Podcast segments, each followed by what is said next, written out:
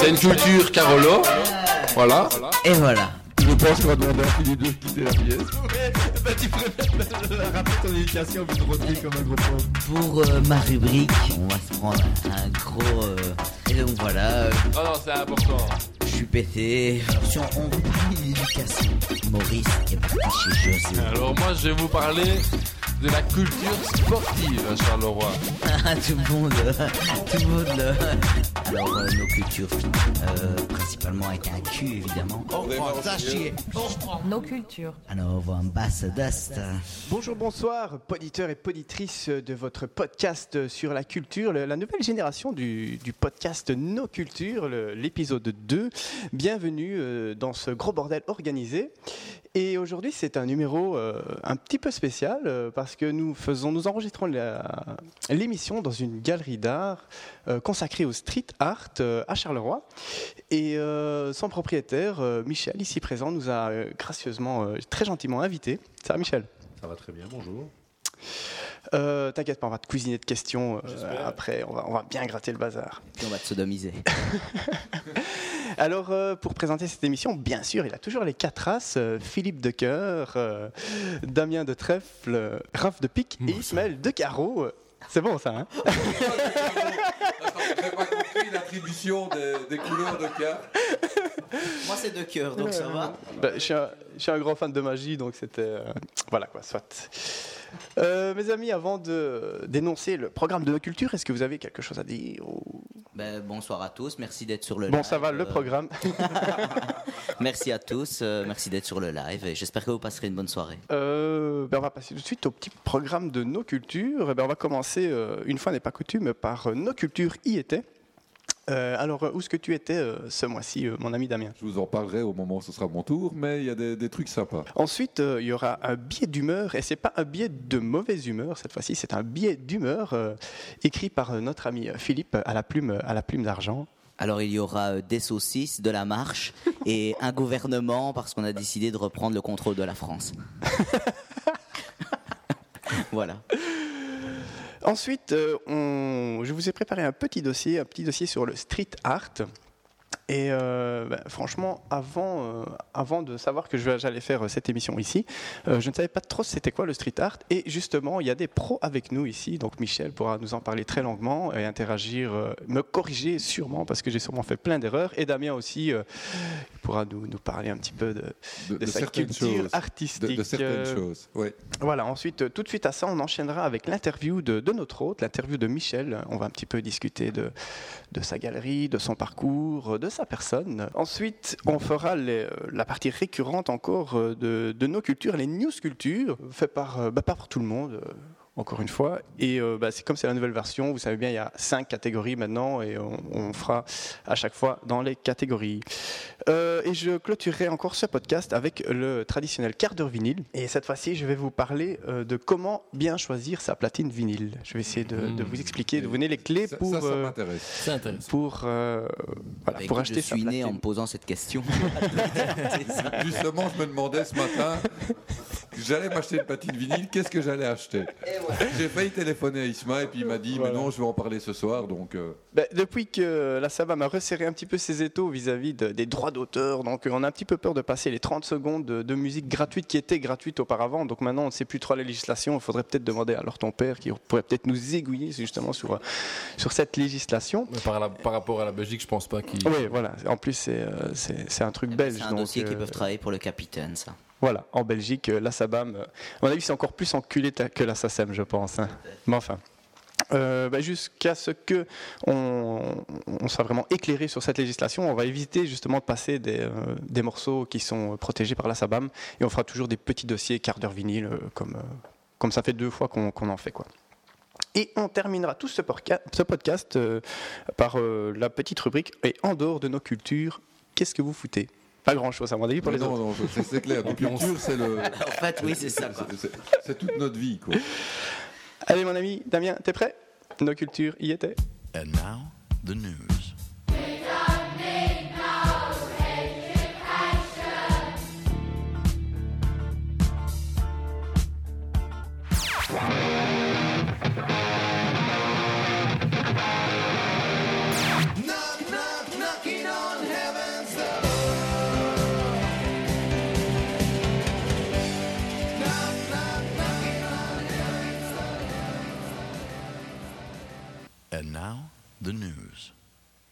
Et donc, voilà, aujourd'hui, ce soir, enfin ce soir plutôt, euh, je vais vous parler de deux événements. Je me suis rendu à beaucoup plus d'événements, vous le savez très bien, mais deux événements qui m'ont particulièrement marqué et donc qui ne sont pas spécialement centrés sur Charleroi. Je vais vous parler, je vais commencer par une, expo qui se déroule euh, à Bruxelles, au hall d'accueil du SPF Emploi, qui se trouve pas loin de la gare du Midi.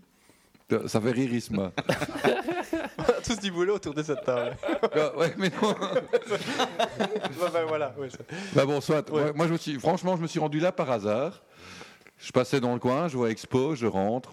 C'était le soir du vernissage, donc on en profite. Euh, ah, Ouais. soyons honnêtes. Ah, voilà, cool. Vous me connaissez très bien là-dessus. Et donc, je découvre une expo. Premier truc que je regarde, euh, je comprends pas. Je me dis, putain, ouais, pas terrible. Deuxième, troisième. Puis à un moment donné, je me rends compte que c'est des photos, en fait. Enfin, je, vais vous en parler et vous expliquer. Mais j'ai vraiment eu un, un effet de surprise comme ça, de me rendre compte de la toile finie et du, du travail qui a été amené pour, euh, pour arriver à cette toile-là. Mhm. Et Isma, euh, je sais que tu aimes bien ça. J'ai- même euh, toute une explication de la démarche artistique faite par la, Ah, l'artiste. Donc, donc l'artiste en question, là, le titre de l'exposition, c'était Abstraction par Louis Rocache. Donc, euh, je vais vous parler un peu de ce gars-là, qui est un artiste qui est né à Buenos Aires et qui vit actuellement à Montréal, mais qui a vécu un peu partout dans le monde et euh, où il a également exposé, tel qu'en Argentine, au Danemark, en Israël, en Belgique et en Californie. Donc, c'est vraiment un gars qui a bourlingué, Mmh, un globe-trotter. un globe-trotter, ouais. Mm. Euh, il a commencé sa formation artistique, moi je trouvais ça très intéressant de savoir, Euh, il a commencé sa formation artistique à l'âge de 11 ans, dans des ateliers de développement artistique, surtout axés sur la peinture et la photographie. Donc il a vraiment commencé très tôt à s'intéresser à, à- à ce qu'il fait. Et aujourd'hui, il s'exprime presque exclusivement à travers la photo, la peinture et l'écriture de pièces de théâtre. C'est déjà assez large. Oui, oui, franchement, je trouve que quand, quand il dit ouais, je m'exprime plus que par ça, il y a un Ouais. moment donné de sa vie où il s'est vraiment exprimé par beaucoup de techniques. Ce qui est intéressant, c'est ce que j'ai pu trouver par rapport à sa démarche artistique. Donc là, je vais vraiment vous lire ces mots à lui. Si c'est pas compréhensible, c'est que ça vient de Deux lui. minutes, euh, Damien. Quand tu disais c'est pas assez large, on dit la même chose de ma voisine. Ça y est, Philippe est parti. Le con. Donc, qu'est-ce qu'il disait ton, euh, ton artiste Là, là, tu m'as cassé le coup, quoi. Euh, je, je veux dire, j'ai discuté avec ce gars-là, c'était méga intéressant. Enfin, vraiment, il m'a expliqué enfin, un truc. Redis-nous son nom. Louis Rocache. Et Michel a quelque chose à dire à propos du nom de l'artiste? Non, vas-y, continue parce que ça m'in- ça m'intrigue un petit peu. Tu n'as pas encore dit. euh, par- Non, donc la démarche que, que j'ai, qui m'a expliqué et que j'ai pu retrouver sur le net après, par rapport, c'était par rapport à cette exposition-là qui était basée sur la photo. Je vous lis ces mots. hein. En tant que photographe, je veux capturer la beauté et l'émotion qui se trouvent dans tout ce qui m'entoure, que ce soit de sujets figuratifs ou abstraits. Ces images abstraites proviennent de sujets de notre quotidien que j'ai transformés afin de mettre en évidence leur contenu esthétique et émotif. Ouais. C'était quoi ce ouais? Non, non, c'est un ouais qui veut dire. euh, Mon, mon intention était passée du réel du sujet à l'abstraction de l'image photographique et à l'image que l'observateur se fait en la regardant. De là, il pourra se créer sa propre réalité intérieure, dessinée par son univers symbolique, ces observateurs qui donnent la quatrième dimension à l'art. Et donc, en fait, c'est des photos abstraites. On ne voit pas Donc, très en bien fait, c'est des euh, photos- qu'est-ce qu'il a pris en photo. Écoute, euh, il y a mon iPad qui me fait chier parce que j'avais mis des photos dans mon document pour vous les montrer. Donc ce que je vais faire, c'est que je vais le redémarrer. Mais euh, c'est des photos où il part de, on va dire, de photos de détails qui peuvent être prises, euh, tu vois, des- des- comme on prend des photos de gros plans, de détails, de rouille, des choses comme ça. Ouais. Et il les post-traite de, de, de rouille? de rouille, voilà. Regarde, Isma. T'as as deux petites photos là. Donc, tu dis qu'il prend des détails et puis il vient faire une surimpression Euh, Il vient faire euh, un post-traitement que j'ai pas pu identifier parce que bon, Ouais. euh, mais, il fait un post-traitement assez poussé et au final, quand tu vois le- la photo de loin, c'est vraiment une peinture. Ça donne un, un truc de. Oui.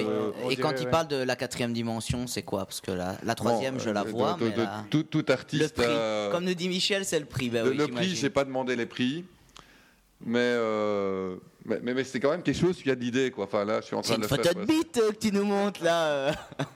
Mais euh, voilà. Et euh, cette photo-là, par exemple, que tu viens de me montrer, je vois qu'il y, a- il y a un- il y a un petit, il y a un petit bout de, de papier déchiré. Est-ce que ça vient d'un mur, d'une colonne ou quelque Ça, chose c'est comme sûrement d'un mur ou d'une autre cuisine. Non, le, le- le truc, c'est que. Pardon. le- le- Je crois que tu allais lâcher une couille. Bah pour non, ça. non, Désolé, pardon. du- Non, non, le, le- le truc, c'est que sur aucune des photos, tu, tu n'as l'historique de savoir où la photo a été prise ou dans quelles circonstances et tout ouais. ça.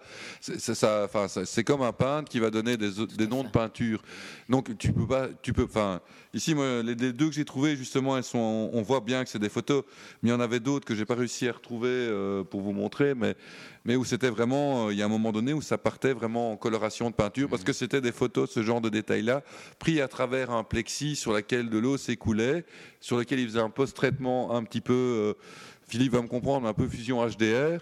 Mais donc pour finir, Ouais. tu ne retrouves plus rien de la photo, mais tu as vraiment une vraie peinture et une Mais vraie ça me fait penser un petit peu euh, ce que font certains explorateurs urbains, mais quand ils vont prendre quelque chose de, en détail par rapport aux photos, c'est un petit peu, allez, on va dire une usine abandonnée, tu viens chercher le détail avec, avec les peintures qui se craquellent, la petite rouille. euh, Le point de départ est le même, c'est le post-traitement qui différencie. Et donc, c'est difficile parce que ce que je vous montre là. tu montres euh, à la cam peut-être, il y a une caméra, euh, mais juste là devant toi. Donc, donc voilà, moi je vais dire, je suis amateur de photographie euh, et vous le savez tous. J'ai quand même été bluffé par cette exposition parce que je m'attendais pas à ça. C'est une exposition gratuite qui est dans un hall d'entrée comme ça, où c'est quand même un artiste qui a une certaine réputation et qu'on peut retrouver pas mal d'écrits sur lui sur le net. Et je, je trouvais, je trouvais ça intéressant de, de ce genre de démarche. Quoi. Et c'est quoi sa démarche artistique alors? Je viens de te la lire. Ah, Bah, au fait, il veut. Je je viens de te l'expliquer. ouais, mais Mais Donc, non, donc, ce- c'est donc, ce difficile qui de fait- comprendre. Donc sa démarche artistique, si je la simplifie, parce qu'effectivement, c'est vrai que moi j'ai discuté avec lui. et- donc c'est de partir d'une photo, de quelque chose de concret. Mhm. donc de la Qui- roue, par exemple un mur, un mur rouillé comme Voilà, c'est Ouais. ça. Donc quelque chose de concret qui lui plaît. ça. Mhm. En fait, il y a mon micro qui est en train de descendre, donc c'est pour ça que je m'affaisse. Mais euh, Ta crédibilité aussi. Un peu de Viagra qui remonte. donc ce que je veux dire, il part d'une photo. De, de quelque chose qui existe, Mhm. où il va déjà aller, comme dit Philippe, faire comme certains explorateurs urbains, aller plus loin que ce que, que ce que nous on regarde habituellement. Mhm. il va trouver le petit détail qui fait que c'est intéressant. Donc, comme certains Mais explorateurs urbains font. Mais de là, il va pas s'arrêter là. Il va se dire la photo que j'ai, qui est quand même quelque chose de concret, je vais la retravailler pour la rendre complètement abstraite. En fait, ce que tu veux dire, c'est qu'en post-prod, il utilise Photoshop et il bidouille un petit peu, quoi. Je sais pas ce qu'ils ont, ils ont pas comme euh, programme, Bah oui, mais Non, il, fait clairement, ça, il fait ça avec Paint, je pense. non, non, cl- clairement, il ne se cache pas de retravailler les Voilà, photos en les post-prod pour enlever. euh, euh, Bah, il n'y a, pas de- y a pas de gêne tant que Non, non, je veux dire, non. le résultat final est OK et que ça. reste dans une démarche C'est ça. Et, cohérente. et puis il est dans sa démarche qui est cohérent. Donc il dit Ah, je vais partir de quelque chose que je prends de concret pour le rendre abstrait. Et ce que ce qui est intéressant, c'est de voir la façon dont les personnages vont, enfin les les, Les personnes, ambiances, les, personnes qui vont voir l'exposition vont rendre et restituer ce que lui a pris de concret au départ. Et donc c'est un double exercice où tu lui part de quelque chose de concret pour en rendre quelque chose d'abstrait. Mhm. Et puis, de toute façon, ça c'est la, la démarche des trois quarts des êtres humains, c'est de se dire, il y avait quelque chose de concret au départ, donc moi je vais rechercher ce concret. Ouais, je vais essayer de retrouver du sens dans quelque chose qui Voilà. ne va pas. Quoi. Et donc, et Ouais, donc ouais, forcément, ce n'est que quelque chose Enfin, il le présente quelque comme quelque chose- chose d'esthétique à la fin. Il ne va pas te dire, il y a un sens derrière, euh, c'est parce que ma mère euh, m'a tapé dessus et m'a empêché d'aller Ouais, euh, de sortir Ouais, au ciné ouais. que j'ai peint cette photo. Non, ça n'a rien à voir. C'est à l'appréciation. C'est bien dommage. Voilà. C'est à l'appréciation du voyeur, en fait. Enfin, je veux dire, oui, c'est ça. C'est- Ben voilà, c'est exactement ce qui a été lu Ouais, euh, dans, voilà. la, dans la démarche. Ouais, Ok. tout à fait. Donc le, le deuxième événement dont je voulais vous parler se, se déroulait à Charleroi cette fois-ci parce que je ne peux pas non plus euh, ne plus Renier parler. Voilà, c'est ça. Donc euh, faut bien que les morpions viennent de quelque part. voilà, putain. J'en prends pour mon grade. Hein. Vivement la prochaine rubrique, que ce soit quelqu'un d'autre.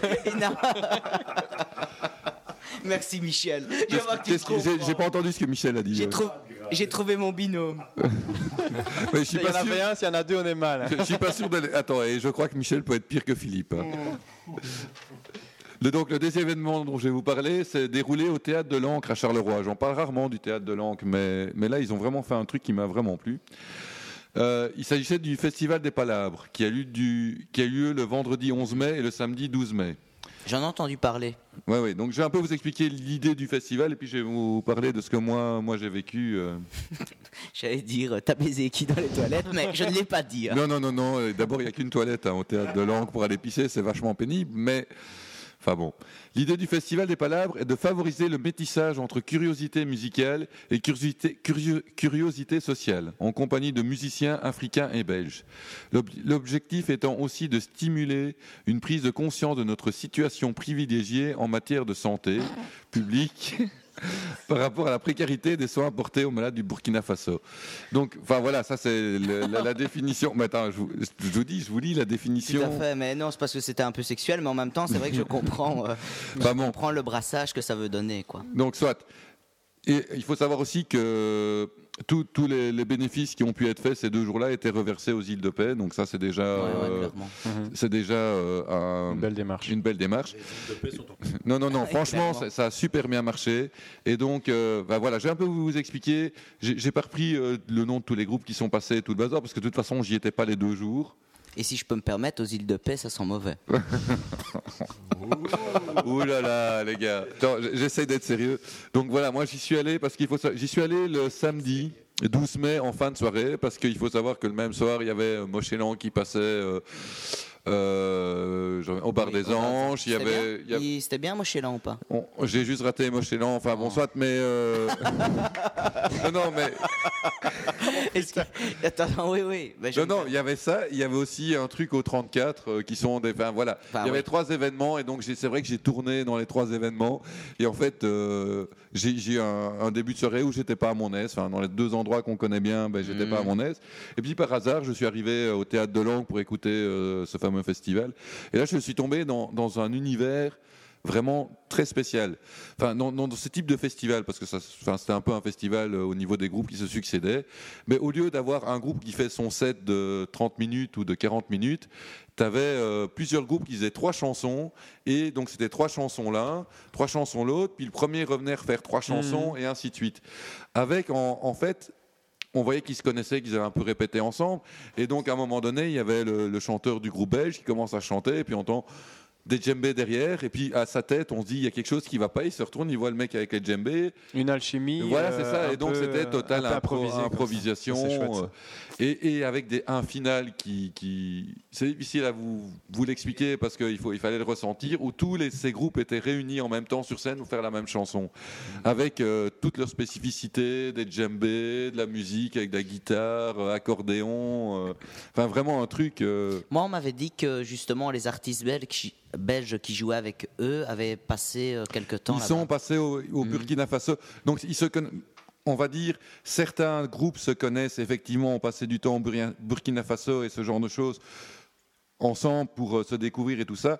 Maintenant, il faut savoir que le- la, la- la plupart, euh, tous les groupes ne sont pas allés au Burkina Faso. Donc les Belges sont allés voir un des groupes, mais il y avait quand même d'autres groupes qui venaient d'ailleurs. euh, Mais, euh, et le style de musique, c'était tout de la musique, euh, je suppose qu'il y avait tribal avec les, avec les djembés, il y avait aussi du rock, ou c'était vraiment mélangé, ou, c'était... euh, C'était un peu le, le- le groupe euh, belge, comme on va dire, est un peu plus un groupe. euh, Tu vois Rammstein? Ben, C'est pas ça. Non, non, c'est- ouais, c'est ça, voilà. euh. Non, était plus un peu genre euh, variété française, euh, un peu populaire comme ça. Enfin, c'est difficile, mais j'ai pas envie de donner un titre. Enfin, Ouais, ouais, quand ouais. je dis populaire, c'est un Encore peu. Ou, euh, C'est pas que t'as pas envie, t'es pas capable. Il y, a- y y la capacité, effectivement, Michel, tu as raison. Tu as raison. Et puis, j'ai pas envie de dire vraiment ce que je. Enfin, parce que j'ai pas envie de déval- dévaloriser alors que j'ai apprécié ce groupe-là. Tu vois, c'est ça, aussi, c'est un par respect Mhm. que, que j'ai pas. Je ne le sais pas et j'ai pas envie de dire des conneries pour ne pas me planter. hmm. Mais, mais, mais c'était, euh, c'était, oui, de la chanson euh, à texte et un peu déjantée comme ça, française. euh, un peu comme des groupes comme Magmata et des choses comme ça ont pu faire.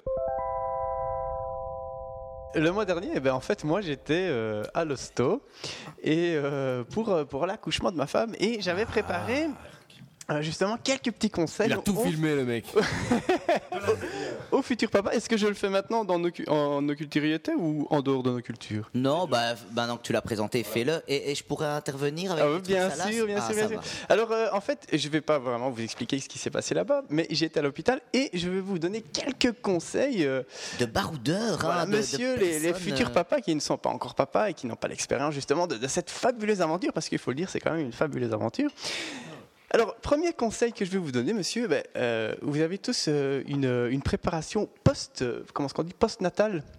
Une préparation à l'accouchement où on vous explique comment ça va se passer, où on vous explique euh, la respiration et tout ça. Et généralement, ça se passe à l'hôpital, tu vois, euh, ces, ces trucs-là. Messieurs, ne lisez pas les Je posters. Moi, je- peux dire euh, une chose, c'est que si l'accouchement était une chose réellement compliquée, on l'aurait confié aux hommes. je sais pas moi qui l'a dit. Euh, Donc, ce que je vous donne comme conseil, messieurs, c'est que ne lisez pas le, le gros poster Qu'est-ce que l'ostéoporose ou Arrêtez de fumer, tabastop, etc. Parce que le moment venu de l'accouchement, ça peut vous servir ce qu'on vous a dit euh, à la conférence. Et si vous l'avez pas écouté, comme moi par exemple, eh ben, vous êtes un petit peu dans le caca au moment venu. Euh, aussi, comme ma femme est super prévoyante, euh, il y, a- il y a toutes des choses à préparer avant d'aller à l'hôpital, une valise avec. euh, Oui, vas-y. Elle était tellement prévoyante qu'elle a couché avant d'y aller.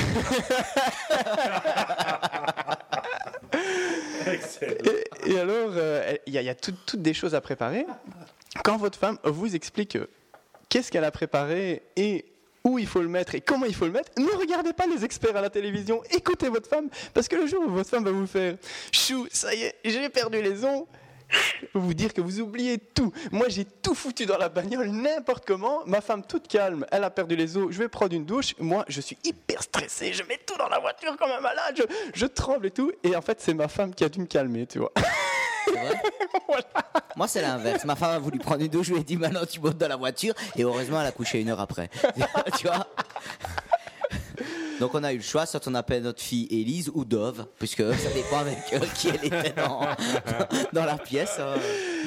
Et donc le dernier petit conseil que j'ai envie de vous donner, c'est euh, restez calme, messieurs, au- à la mesure du possible, et euh, que, évitez que votre femme ne vous calme à la place que euh, de, de vous de la calmer, bien sûr. Encore quelques petits conseils au futur papa? Bah, écoute, euh, bon courage. Oui, c'est ce que j'allais dire. Bon courage, parce que avant. Les, les gonzesses, ils ont toujours, euh, ils ont toujours une, une Ça, raison. il faut le dire avant de faire le bébé, hein, bon courage. Oui, mais ils ont toujours euh, une excuse pour vous emmerder. pas en la fait. même femme. Ça a ses règles, ça vous emmerde. Ça n'a plus ses règles, ça vous emmerde. Ça va être enceinte, ça vous emmerde. C'est enceinte, ça vous emmerde. Ce n'est plus enceinte, ça vous emmerde encore plus. Putain Et attendez la ménopause. Mais c'est ce que j'ai dit, quand ils n'ont plus leurs règles, ils vous Ils emmerdent. vous emmerdent. Et quand tu y chies dans l'air froid de leur mettre un linge, ils vous emmerdent. Putain, on n'a vraiment pas aidé. hein. Non mais euh, à côté de ça, je, je t'aime mon amour. Nous aussi. Et voilà, ben on va continuer euh, la suite de notre petit programme euh, avec le billet d'humeur de Mr. Philippe.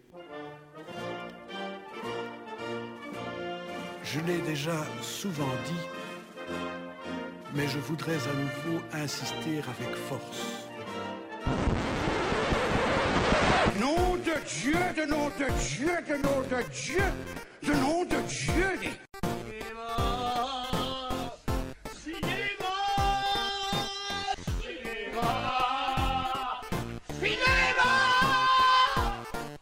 C'est du digital dans les 35 mm. En fait, je suis photographe. Je fais les photos chères, moi, ça. Non, je suis en shooting là, je suis en shooting avec mon modèle. Le côté artistique, c'est moi, donc je te demanderai de ne pas t'en mêler. Elle lui a foutu une calotte dans sa gueule. Bon, ben pour le de- d'humeur d'aujourd'hui, il est un petit peu long. Je vais essayer de le, de le faire un petit peu avec un petit peu de vie. Donc, essayez de vous accrocher. Je vais accrocher quelques mots au passage, c'est tout à fait normal. Ben donc voilà, je vais vous parler de marcheurs, je vais vous parler de saucisses et je vais vous dire comment on peut reprendre la France à François Hollande. Euh, nous sommes au mois de mai hein, aujourd'hui, euh, là où nous devrions commencer à griller des saucisses et voir balloter les seins de la voisine sur de nombreux décolletés. C'est la grêle. C'est la neige qui envahissent notre pays, on est bien d'accord là-dessus. euh. Il faut que cela change. hein. Le peuple attend un changement radical, tant sur le plan du climat que sur la situation politique. C'est dans une ambiance festive que mon histoire va commencer. Alors, en Belgique, il faut le savoir, euh, tous les prétextes sont bons pour sortir un costume de Gilles ou de marcheur et de tirer à tout va canons et bombardons dans les rues et les chemins de notre ville. Alors, c'est donc à 4 heures du matin que j'irai chez mon beau-frère Gérard, m'habiller de mes insignes de lieutenant-colonel de la cavalerie canine, retraçant la venue de Napoléon sur nos terres. C'est également à 7 heures, après plusieurs bières me servant de déjeuner, que nous déciderons de fédéraliser notre village de Toin-la-Truie pour qu'il devienne indépendant.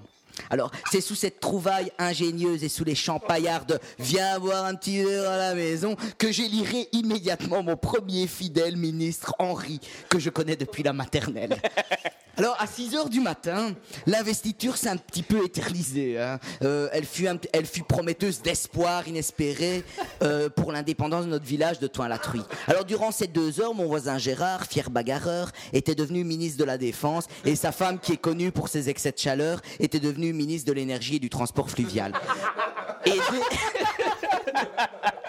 aidé de ma petite troupe, euh, nous avons décidé de retrouver François Hollande, ministre frontalier de notre futur État, pour le prévenir du changement que nous prévoyons dès la fin de la journée et d'obtenir ainsi son soutien pour notre indépendance à coup de Ah la salope, viens laver mon cul, malpropre. Alors, fiers et hardis, je décide donc de remettre une tournée sous les Ouah Michel, saloperie de politica en Belgique. Donc à midi, après 4 heures, à midi un peu fatigué, je décide de désaltérer mes confrères qui commencent à économiser leur vue durant notre marche. Les,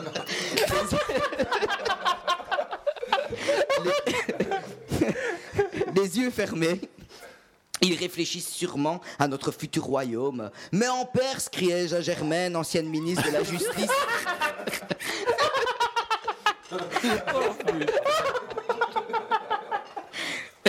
Bon, attends. Là, il faudra que tu reviennes en arrière. Mais en Perse, Germaine, ancienne ministre, euh, ancienne ministre de la Justice, remplacée par Myriam, qui avait sucé allègrement mon pote Carlo, porte-étendard de l'équité politique du royaume de Tois sur Trouille.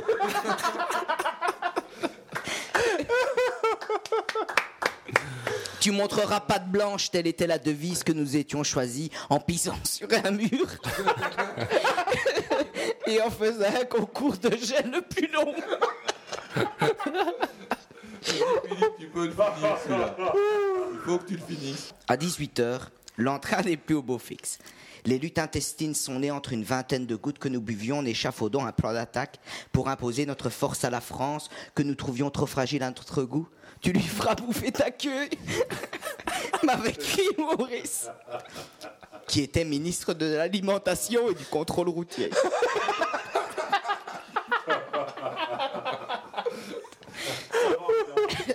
Oui. Alors, ben, pour ressouder les rangs, je mets une tournée de bière trappiste. Alors, à 23h, mon gouvernement est au plus mal. La, révolution gronde. Déjà dans les rangs, ben, parce que les fûts sont vides. La moitié de mon gouvernement ne se souvient plus de son prénom. Et l'autre pisse à chaque coup de canon. C'est dans un dernier cri de ralliement que j'hurle Venez changer les choses avec moi. Mais aucun éclat de vie ne transparaît des yeux hagards de mes compères. C'est dans le vomi que je décide malheureusement d'abdiquer. Et de faire chuter un gouvernement qui aurait changé la face de toute la Belgique, mais également de la France. Donc c'est sur cette mo- morale que je proposerai des élections en ma faveur euh, l'année prochaine, en espérant pouvoir changer le gouvernement de notre pauvre Belgique et en même temps virer Hollande avec des bons coups de pied au cul.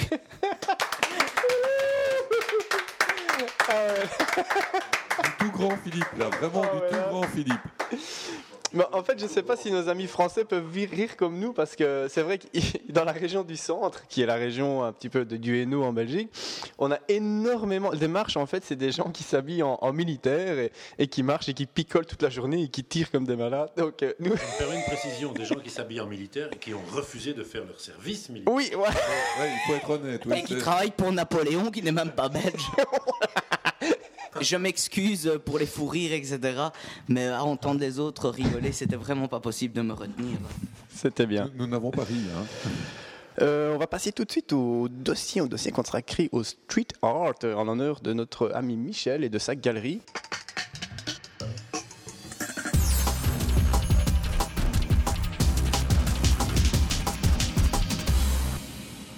Ben, comme vous le savez, euh, enfin, comme je vous l'ai expliqué au début, au début du podcast, euh, moi, je ne sais pas adepte du street art, donc je ne sais pas, je savais pas exactement euh, qu'est-ce que c'était, qu'est-ce qu'il en retournait. Donc j'ai fait des petites recherches sur Internet, bien sûr, je suis un peu geek aussi.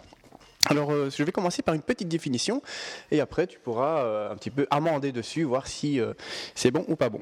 Alors, le street art ou l'art urbain est un mouvement artistique contemporain.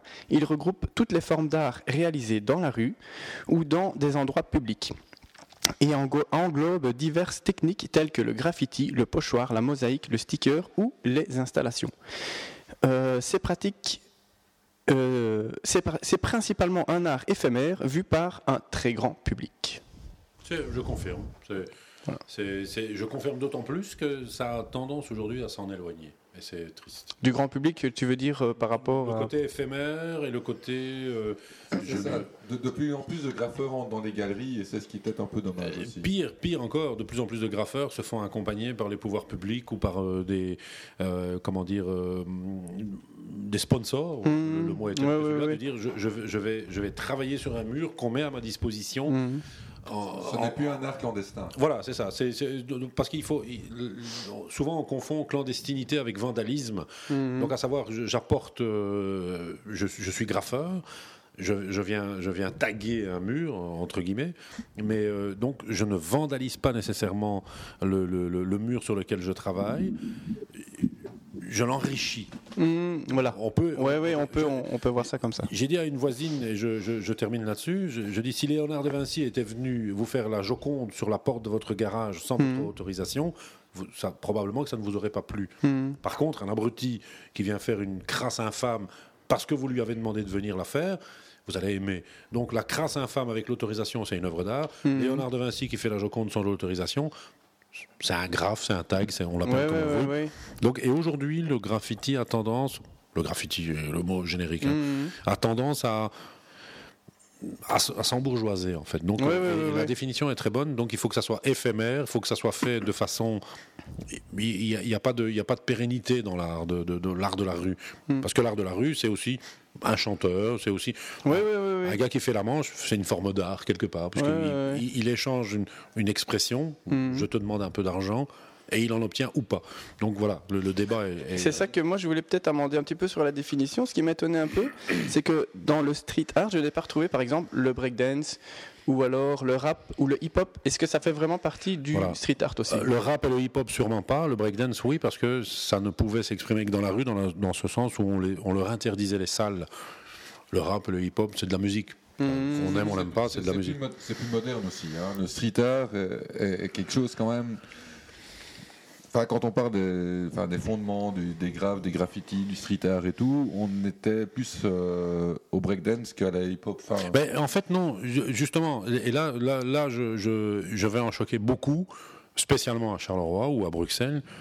C'est qu'à l'origine, les premiers graffeurs répertoriés comme tels, on met de côté les gens qui faisaient des, des- des peintures dans les grottes de Lascaux, mais euh, ils étaient fortement influencés par la- la- la- le, le- le mouvement psychédélique sur la côte ouest et le mouvement punk sur la côte est, côte est américaine.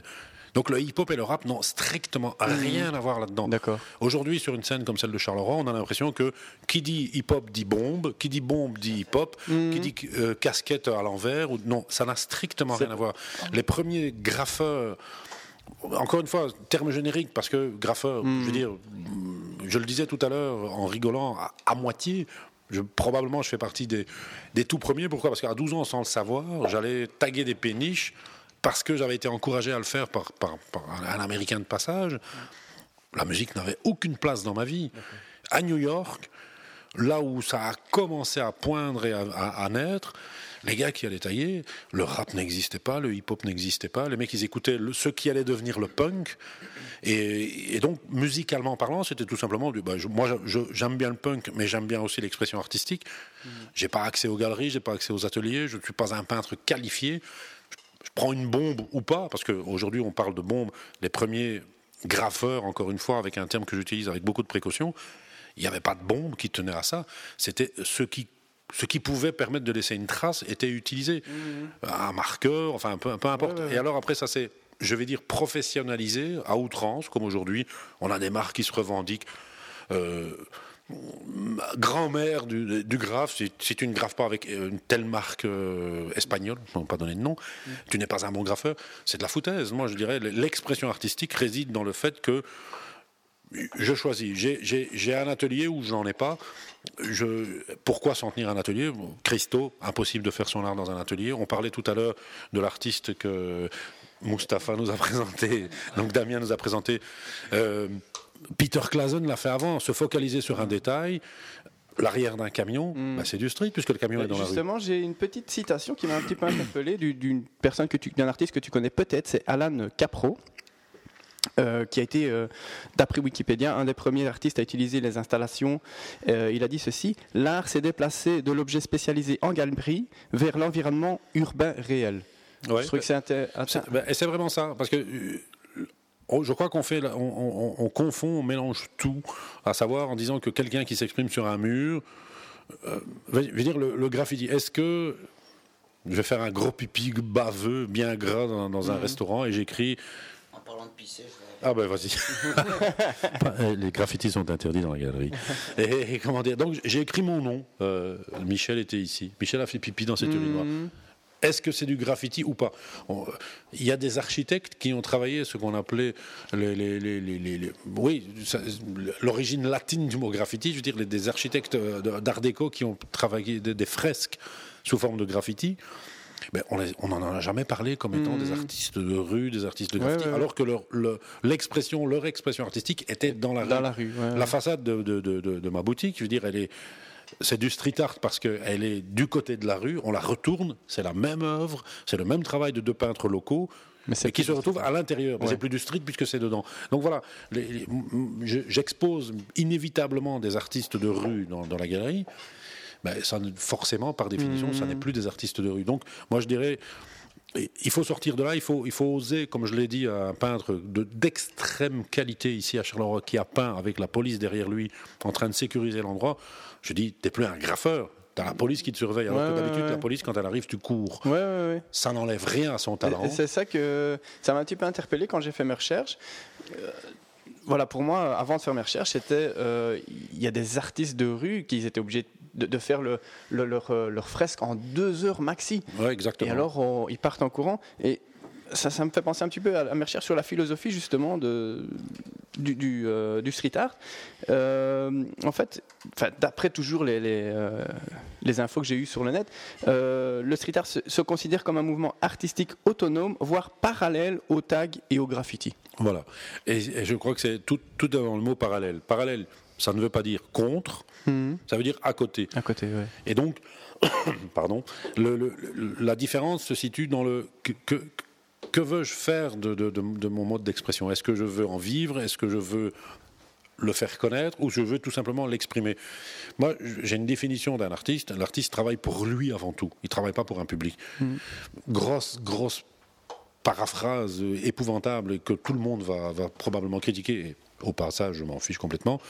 Picasso n'a jamais rien peint en fonction du salon dans lequel l'œuvre aura été pendue, puisque de toute façon aujourd'hui la plupart des œuvres de Picasso sont dans des coffres à l'abri de la lumière, donc il aura peint pour rien. Picasso, t'as raté ta vie mon coco. C'est vrai. Et donc, tandis que les, les street artistes, ils peignent dans la rue, ils sont payés par personne, sauf par moi quand je les finance, et tout le monde voit leur œuvre. Donc le vrai, l'artiste, le pur, le dur, le tatoué, ben, c'est le mec qui joue, le- le- le- celle qui nous emmerde près du Quick ici à Charleroi avec sa- son petit piano pourri. ouais, ouais, ouais. Eh ben, c'est une forme d'art libre, gratuite à moins de donner une petite pièce.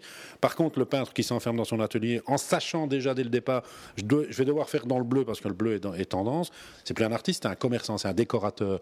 Et le- C'est le- à la demande, en fait. voilà, exactement. Tandis que le street art, c'est de dire, je suis, je, je- je- Retna, qui est dans, dans- dans le sud de la Californie, a fait du, du- du- du- n'a pas fait, faisait depuis des dizaines d'années du de la calligraphie et tout à coup c'est devenu tendance deux trois boutiques lui ont demandé de faire des, des- des- de- lui ont passé des commandes alors tout à coup ça n'est plus un, un- je veux dire un, graphiste Ouais. un, gra- un graffitiste le- peu importe le mot qu'on met là-dessus c'est devenu un commerçant.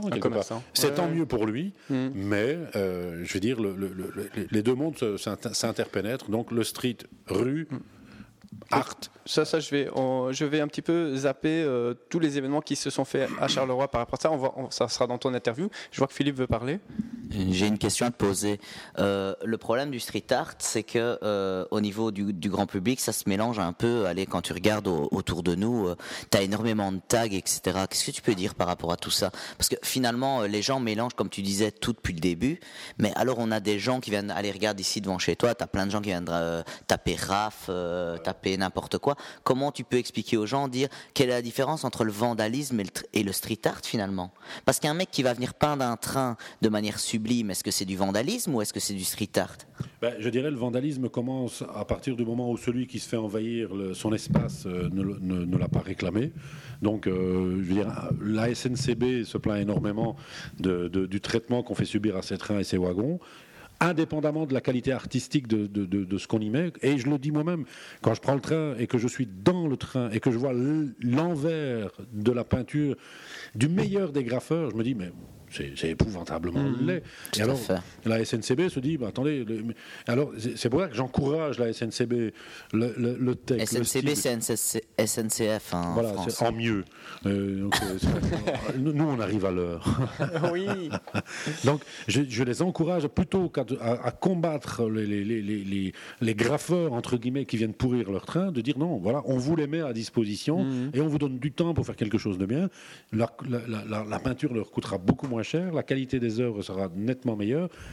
Et ça ne sera plus du vandalisme. Parce que, j'en reviens à ce que je disais tout à l'heure, Léonard de Vinci, si jamais ce pauvre Léonard vient me peindre la Joconde sur ma façade, je l'émascule en, en quelques minutes. Je déteste tout ce qu'il a fait et je ne veux surtout pas qu'il vienne le faire sur ma façade. Par contre, si je demande à, à un manchot de venir dessiner une merde infâme sur ma façade, dès l'instant où c'est moi qui demande et que j'adore ce qu'il fait, c'est plus du vandalisme. Donc la différence, elle est juste là. Quoi.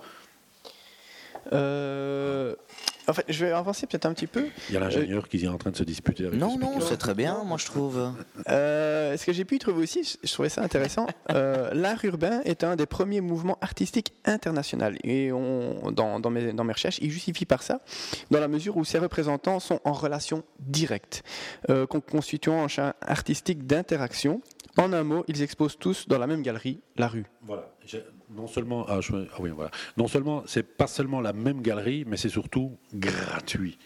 Et ça, c'est comme le Tour de France. Le Tour de France, ils sont dopés comme des cochons, mais c'est quand même gratuit, donc on n'a pas à se plaindre. Le spectacle est merveilleux. Et le, et le street art, c'est pareil. Ça peut être moche, ça peut être très beau, peu importe, mais c'est gratuit. C'est surtout ça qui est important de savoir. Euh, J'ai envie de parler aussi un petit peu des, des techniques, des techniques justement utilisées. Tu en parlais un petit peu euh, tout à l'heure. Euh, tu vas peut-être pouvoir les, tu vas peut-être pouvoir les expliquer ces techniques. J'ai essayé de faire des recherches, mais je ne les ai pas toutes, euh, toutes compris. Donc, euh, dans ce que j'ai trouvé, tu as l'affiche, l'animation, le graffiti, l'installation, la mosaïque, la peinture, le pochoir et le tape art. Est-ce Ah. que tu peux commencer par On va peut-être s'axer sur les principaux. oui, l'affiche Ça, je suppose que c'est des- simplement. C'est c'est- Ouais. c'est de l'affiche. Donc, euh, Banksy. C'est je Mhm. travaille en atelier, je prépare quelque chose et je viens la coller sur un mur. De Mhm. l'affiche. de la- Ouais, de l'affiche. Donc ça, ça j'avais compris. Oui, L'animation. mais qui peut être une. Ah, excuse-moi de Oh, te pardon, couper, ouais. mais qui peut être euh, un. Allez, euh, je ne sais pas si street art a à voir avec la politique, mais on peut utiliser l'affiche Ah, comme art d'attaque, quoi. Et l'affiche peut être un art d'attaque. Quand on regarde Bush, par exemple, à un certain moment, tu as eu des, des grandes conventions, enfin, une grande convention un petit peu indépendante, un petit- qui ont utilisé les affiches, ils l'ont utilisé dans la rue, ils l'ont diffusé dans la rue. Ouais, ben, c'est- Tu c'est- le considères comme de l'art ou Tout pas à ça fait. Ben, ça rejoint ce que je disais tout à l'heure. Quelle que soit la forme d'expression qu'on prend, quel que soit le message qu'on veut faire passer ou, ou le non-message, parce qu'on n'est pas obligé de faire passer des messages intelligents, ça peut être bêtement esthétique, la forme n'a pas d'importance. Là, on parle d'affichage, donc tout ce qui est support qu'on colle sur un mur, Mhm. c'est de l'affichage. Ouais. Ok. Euh, ce que je trouvais intéressant, j'ai vu l'animation. En fait, ce serait un montage vidéo à partir d'images prises dans la rue. Oui, ça, ça- ça- ça, c'est plus tout à fait du street parce que ça, ça rejoint le, le- ce fameux artiste euh, japono-américain ou américano-japonais, Nam Jung Paik, qui filmait ceci et cela et qui le mettait sous forme de, de- de vidéo, mais dans des galeries. Ah d'accord. Donc, ce qui- le street art, c'est quand on va dans les, dans les parcs d'attractions américains ou même dans les rues de, de villes américaines où il y a des grands écrans qui, qui montrent des, des clips de, de la pub. Ben, c'est- j'ai envie de dire, Oui. c'est c'est du street oui, art, ça se passe dans la rue. Donc, dès l'instant où ça quitte la rue, ben, le Mhm. mot street disparaît. Et donc, Du commercial art, ça. oui, voilà, exactement. Donc, ben, de l'art. Je veux dire, Ouais, il y a- y a, de, de très grands noms qui ont fait des publicités extraordinaires. Mhm. Et j'ai envie de dire, dès que ça, dès que ça se passe dans la rue, de, nouveau, on, on va, on, on en rejoint, on, on rejoint là ce qu'on disait tout à l'heure avec les étiquettes. C'est pas parce que c'est dans la rue que c'est du street art, c'est du street tout court. Ouais, d'accord. Euh, je veux dire, le, le SDF qui tend la main, il fait pas de l'art, il Mm. fait du commerce. Et, il, le il vandal- vend- il et c'est le mec qui fait du vandalisme Pareil. dans la rue aussi. hein. Exactement, le, le, le, le vandal, on en a ici en face, le, le, le, le- le- le trop fameux RAF, le- les trop fameux RAF.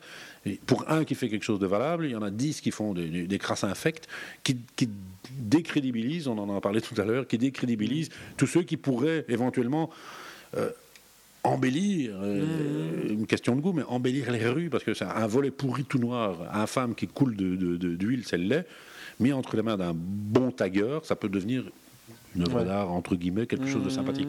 Par contre, un gros tag pourri à la con, euh, je veux dire, stop, quoi. Je veux dire, Euh, et ce qui m'a interpellé, euh, ça Damien en avait déjà parlé lors d'un d'un- d'un an- un ancien numéro, c'est en fait c'est de l'installation. Et ce que je trouvais intéressant, c'est que tu peux voir par exemple une, euh, installation, que tu vas peut-être tu vas expliquer par après ce que c'est une installation, et pas faire seulement le voir que c'est de l'art. Euh, donc qu'est-ce que c'est une installation? L'installation, c'est, ben, je veux dire, pour, pour ceux qui n'aiment pas, ils vont dire que c'est du gros n'importe quoi. Un Mhm. tas de charbon installé quelque part, on dira ah ben, c'est une installation. Ouais. Cristaux. euh, qui, qui emballe un pont, c'est une installation. Oui, par exemple. Ou, ou alors le, le très très très réputé aujourd'hui Arne 15 qui, qui fait des armades de, de, de poutrelles, je veux dire, c'est une installation. Pourquoi? Parce que c'est éphémère, Mhm. ça ne va pas durer longtemps, mais c'est piloté, c'est contrôlé. C'est c'est éphémère ou ça évolue. Enfin, c'est de toute façon éphémère, mais ça évolue dans le temps aussi. C'est-à-dire que le tas que tu, même un tas de charbon que tu vas mettre quelque part, le premier jour ne sera plus le même que le troisième jour, quoi. Et donc c'est ça aussi qui est intéressant, moi je trouve dans l'art éphémère. C'est pas que le fait que c'est éphémère et que c'est quelque chose qu'on pose à un moment donné à un endroit. Donc si on sait que ça va pas rester longtemps, même si on met une structure en bois, on sait qu'elle va rester un mois. On va pas traiter le bois, on va- on va- il va tenir de toute façon pendant un Mhm. mois. Mais donc ton bois, tu vas aller le voir le premier jour, il sera pimpant, du beau sapin euh, bien Mhm. jaune. Tu vas voir le dernier jour, il sera tout noirci. Donc il n'y a, pas que le côté, il y a le côté éphémère, il y a le côté évolutif. Moi, qui- je trouve qu'il faut pas oublier de, de citer non plus. éphémère, évolutif, mais moi, pour moi, le- le- le- on peut presque parler d'escroquerie, c'est quand on vend des certificats Ah oui. Euh, ou des photos de l'installation qui, qui, qui, qui, qui exista, formule euh, conjugale. Passé Là, on est simple. dans le Passé culturel. simple, là. ouais. C'est la formule qui exista pendant quelques instants, n'est-ce pas? Et donc on vend des certificats pour dire j'y étais, je l'ai vu, je signe et je paye plein pot. Euh, pour moi, je veux dire, je n'a- je n- je n'acquiers pas une partie de l'œuvre, je deviens sponsor. Donc euh, laissons ça au, au grand compte, je veux dire. Maintenant, moi, je tiens. euh, on a l'air de tous les deux à apprécier Christophe. Enfin, moi, c'est quelqu'un que j'a- j'apprécie. Pas mauvais. Il n'est pas mauvais, il a fait des bonnes choses. Quoi? Je dis il est bien marié. Mais justement, voilà, la- voilà la- le truc. Il faut quand même savoir que cet artiste-là a toujours tout financé sur fonds propres. Oui. faut être honnête. hein, Sur, sur, fonds propres de, ce- de sa femme, ouais. sur fonds propres de sa femme. Et sa femme, comment elle gagnait Moyennement propre, puisque c'était une femme, mais bon. Ouais, ouais, et il, gagne- gagnait, et, et- et- et sa femme gagnait en partie sa vie en vendant les photos de- des œuvres de son mari. Exactement. Donc, donc, effectivement, c'est un truc un peu tarabiscoté où une artiste vend des œuvres, et donc, comme dit, tu dis, ex- enfin, comme t'expliquais juste avant, effectivement, le fait de vendre une photo d'une œuvre éphémère fait que ce n'est plus quelque chose d'éphémère et tout ça. Mais eux, justement, je trouve qu'ils ont bien trouvé le bon système parce qu'elle était Mais- photographe et ses œuvres n'étaient pas éphémères. Voilà. Lui était plasticien et ses œuvres étaient éphémères. Mais quelque part, je crois que c'est des gens qui n'ont jamais roulé sur l'or parce que tout ce qu'ils pouvaient gagner, ils réinvestissaient Oui. Oui, en, mais- partie. Quoi. Mais en fait, ça. On va peut-être parler des artistes un petit peu plus loin. J'ai une, petite rubrique sur euh, quelques artistes. et Vous, vous pouvez parler de Christian un peu plus longuement à la fin, peut-être. Si vous Non, voulez. non, non, Non, pas non, non, non, ça va. On l'emmerde, Christo. Christo, t'es un gros con. Pour ça, ceux je qui ne dirais savaient- quand même pas. Mais Si, si, Christo, t'es un gros con. Pour ceux qui ne savent pas, Mais c'est il a une grosse bombe. hein. Putain. Pour ceux qui ne savent pas, je pense que Damien l'avait dit, Christo, c'est celui-là qui emballe toutes les choses, c'est ça, avec du Ouais, papier. c'est ça. Sauf les Ouais. gonzesses. D'accord. euh, euh, quand, quand je vois sa femme, je trouve qu'il emballe les gonzesses aussi. Ben, C'était un homme. Euh, encore une petite technique que tu pourrais expliquer. Euh, la mosaïque. La mosaïque, ça m'a un petit peu interpellé. C'est comme dans les églises, avec des, euh, des genres de, de petits morceaux qu'on assemble pour faire une, une œuvre. Mm, Oui, en quelque sorte, c'est très très très récent. C'est euh, en fait c'est venu, des video games, des, des jeux vidéo. Pour- Pourquoi je parle en anglais? Yes, les En 8 jeux vidéo. en 8 bits, un genre 8 bits comme ça. Avec Ben voilà, pixels. donc euh, le, le fameux Space Invader. le- Hmm. Et donc on, on- on recrée des, des- des- des silhouettes à partir de, de, bah, bah, de, de mosaïques. Un petit peu comme l'expo qu'il y a eu au vecteur de euh, Grammo, Vidéo Grammo. Ah, j'ai pas vu ça, Ah. j'ai pas été invité. donc.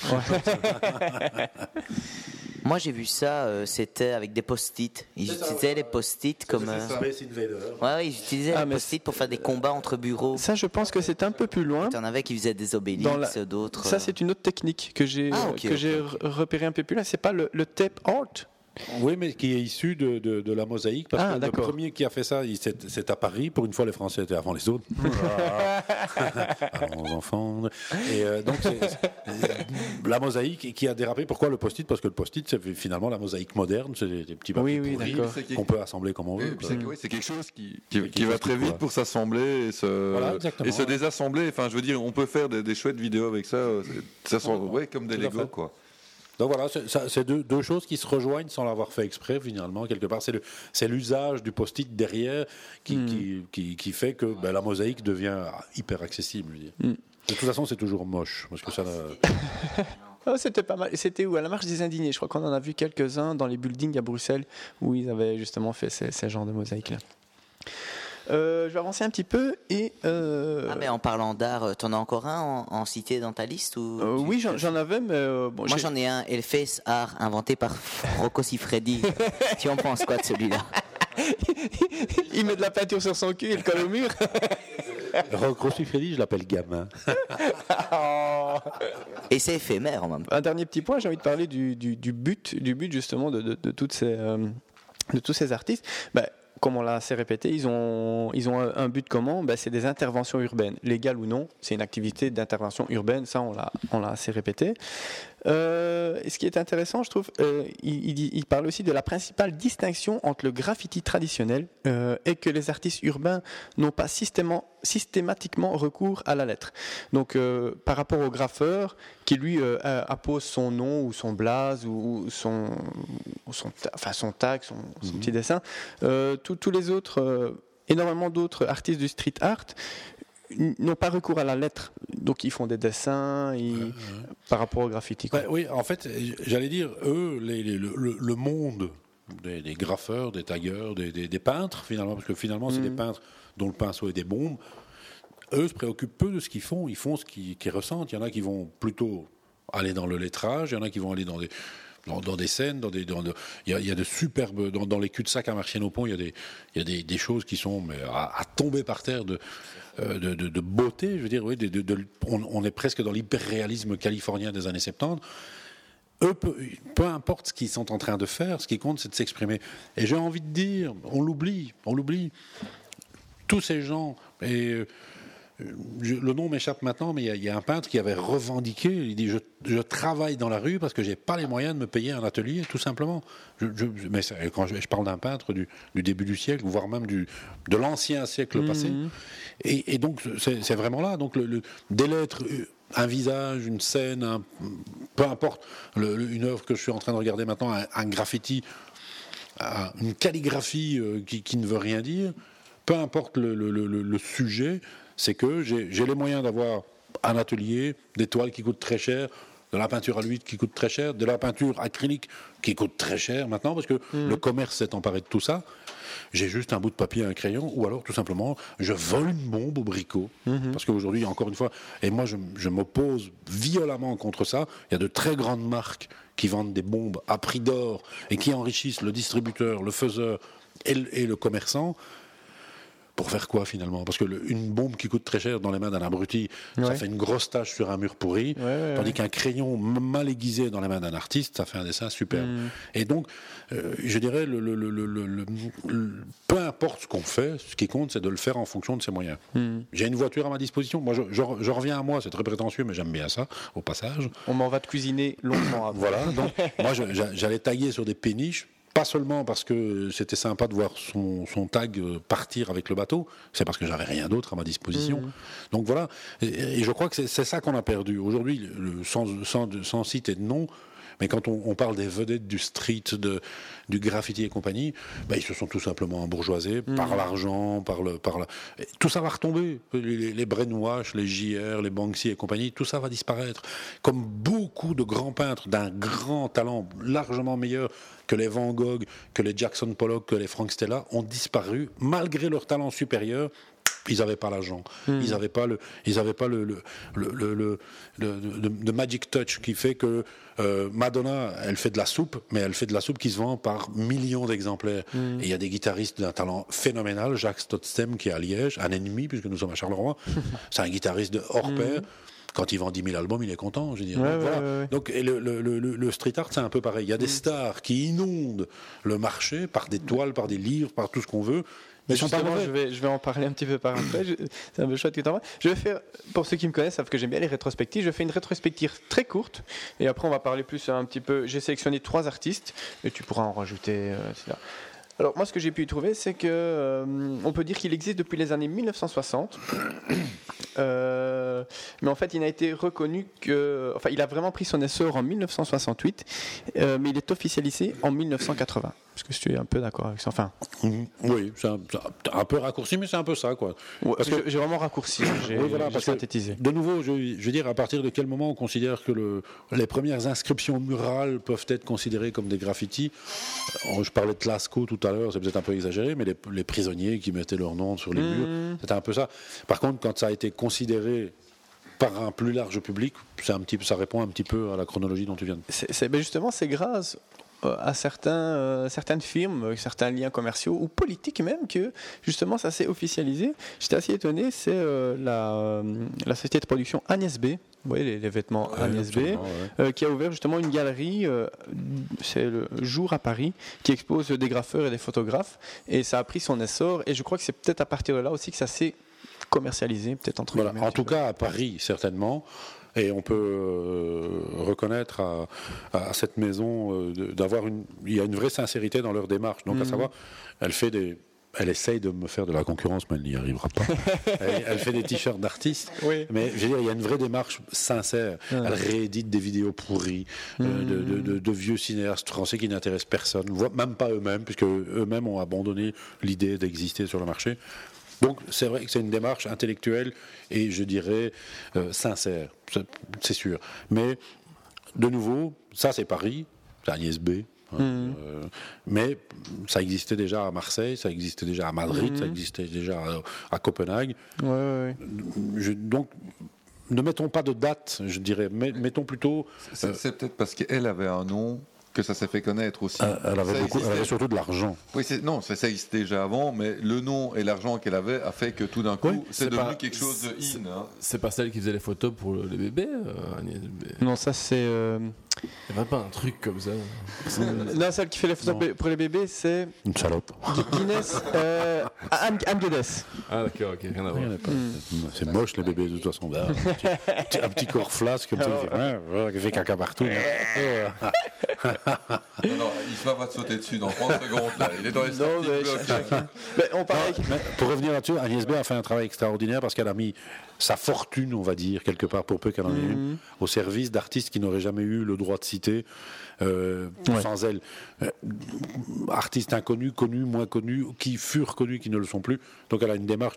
Ces boutiques valent le détour d'ailleurs, au passage. C'est c'est une des, des, des, enfin, des seules vraies ré- mécènes qui peut rester. Enfin, par elle, rapport- elle fonctionne comme ça, Ouais, c'est exactement. ça. Par, par rapport, enfin, je veux dire, le mécénat est quelque chose qui, euh, euh, ouais, c'est ça, philanthrope, Ouais. mécénat. Enfin, c'est quelque chose qui fonctionnait très bien. Il y a, il y a, euh, Ah bah, elle il y fonctionne, il a- beaucoup, enfin, il y a quelques années d'ici, enfin, Il y a des- quelques des- centaines ouais, d'années. elle fonctionne encore de cette façon-là. Elle se dit voilà, je, je n'ai aucune euh, velléité commerciale, j'abandonne un budget à, l'expression artistique. Voilà, c'est ça. Et donc, elle va, si la toile lui plaît, elle va l'acheter, quel que soit le montant. Mais on n'a rien à foutre de savoir si elle va faire un bénéfice après ou pas. Et moi, ça, je trouve ça vraiment admirable. Ça, ça, il faut, je, je dis, les boutiques méritent le détour. C'est toujours un vrai. Et justement, euh, j'ai sélectionné euh, trois artistes de différentes vagues. Enfin, je ne sais pas si c'est des vagues de différentes époques, mais en fait, j'ai pris un artiste des années 60, un artiste des années 80 et un artiste des années 90. L'artiste des années 60 s'appelle Gérard Camien. Euh, Moi, ça me dit rien. À part qu'il a été sans doute sans papier, je vois pas. euh, ben, c'est vrai que c'est parce que C'est un ami ça- euh, de mon pote Soma. hein. ça, ça date quand même. Enfin, ses premières Ouais, interventions dans la rue datent de 1963, donc ça date quand même. Euh, il dessine à la bombe euh, de peinture des silhouettes fantomatiques, et en fait, ces dessins qu'il appelle éphémères évoquent l'ombre humaine qui se sont imprimés sur les murs après l'explosion d'Hiroshima. Euh, J'ai pris une petite photo, si je peux faire tourner. En fait, c'est c'est ça. Ça ressemble à des, ben oui, à des petits, à des petits bonhommes fantomatiques, et ça rejoint un peu ce que tu disais. Ah ouais. Voilà, des- un simple petit Ouais, dessin. ça ressemble un peu à du cobra, mais mal fait, quoi. Voilà. Bah ouais, c'est un, peu- c'est un peu du cobra, non C'est du cobra pourri, ça. Du cobra pourri. Mais mon- montre à la caméra. Zlotek.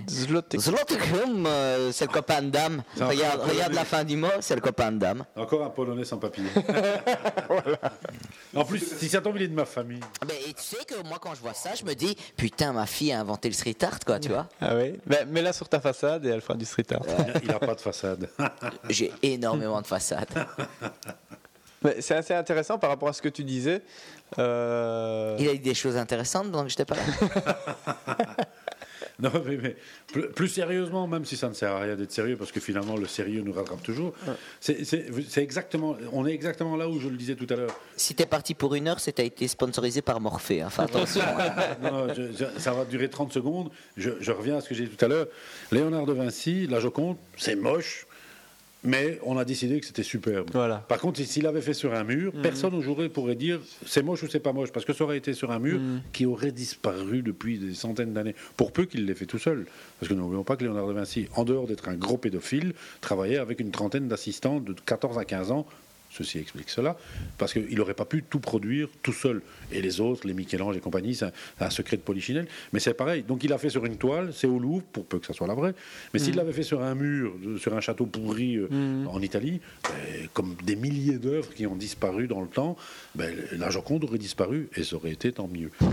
Ici, c'est pareil. Donc il a fait des figurines cobraesques, un peu. Ouais, dirais, on cobraesque, aime, hein. on n'aime pas, peu importe. Encore une fois, c'est ce que je disais tout à l'heure, l'art ne s'aime pas, ne s'apprécie pas. C'est- La démarche totalement artistique, individuel. Voilà, ça. Je veux dire, un, un artiste ne pense pas, quand il fait quelque chose, à autre chose que lui-même. Je me fais plaisir, je dessine, je, je m'amuse. Je pense pas au living dans lequel on va la, la- la- la- la- la bourgeoise va pendouiller ce que je vais lui vendre à prix d'or. Parce que Mhm. pourquoi à prix d'or? Parce que je dois aller au put, je dois boire, je dois, je dois me payer une Porsche décapotable Mhm. et c'est tout. Euh, Dali. Putain, Et du bisou quand même. Ah bah oui, bah, bah, j'ai hâte de voir le prix que tu mets dans les putes.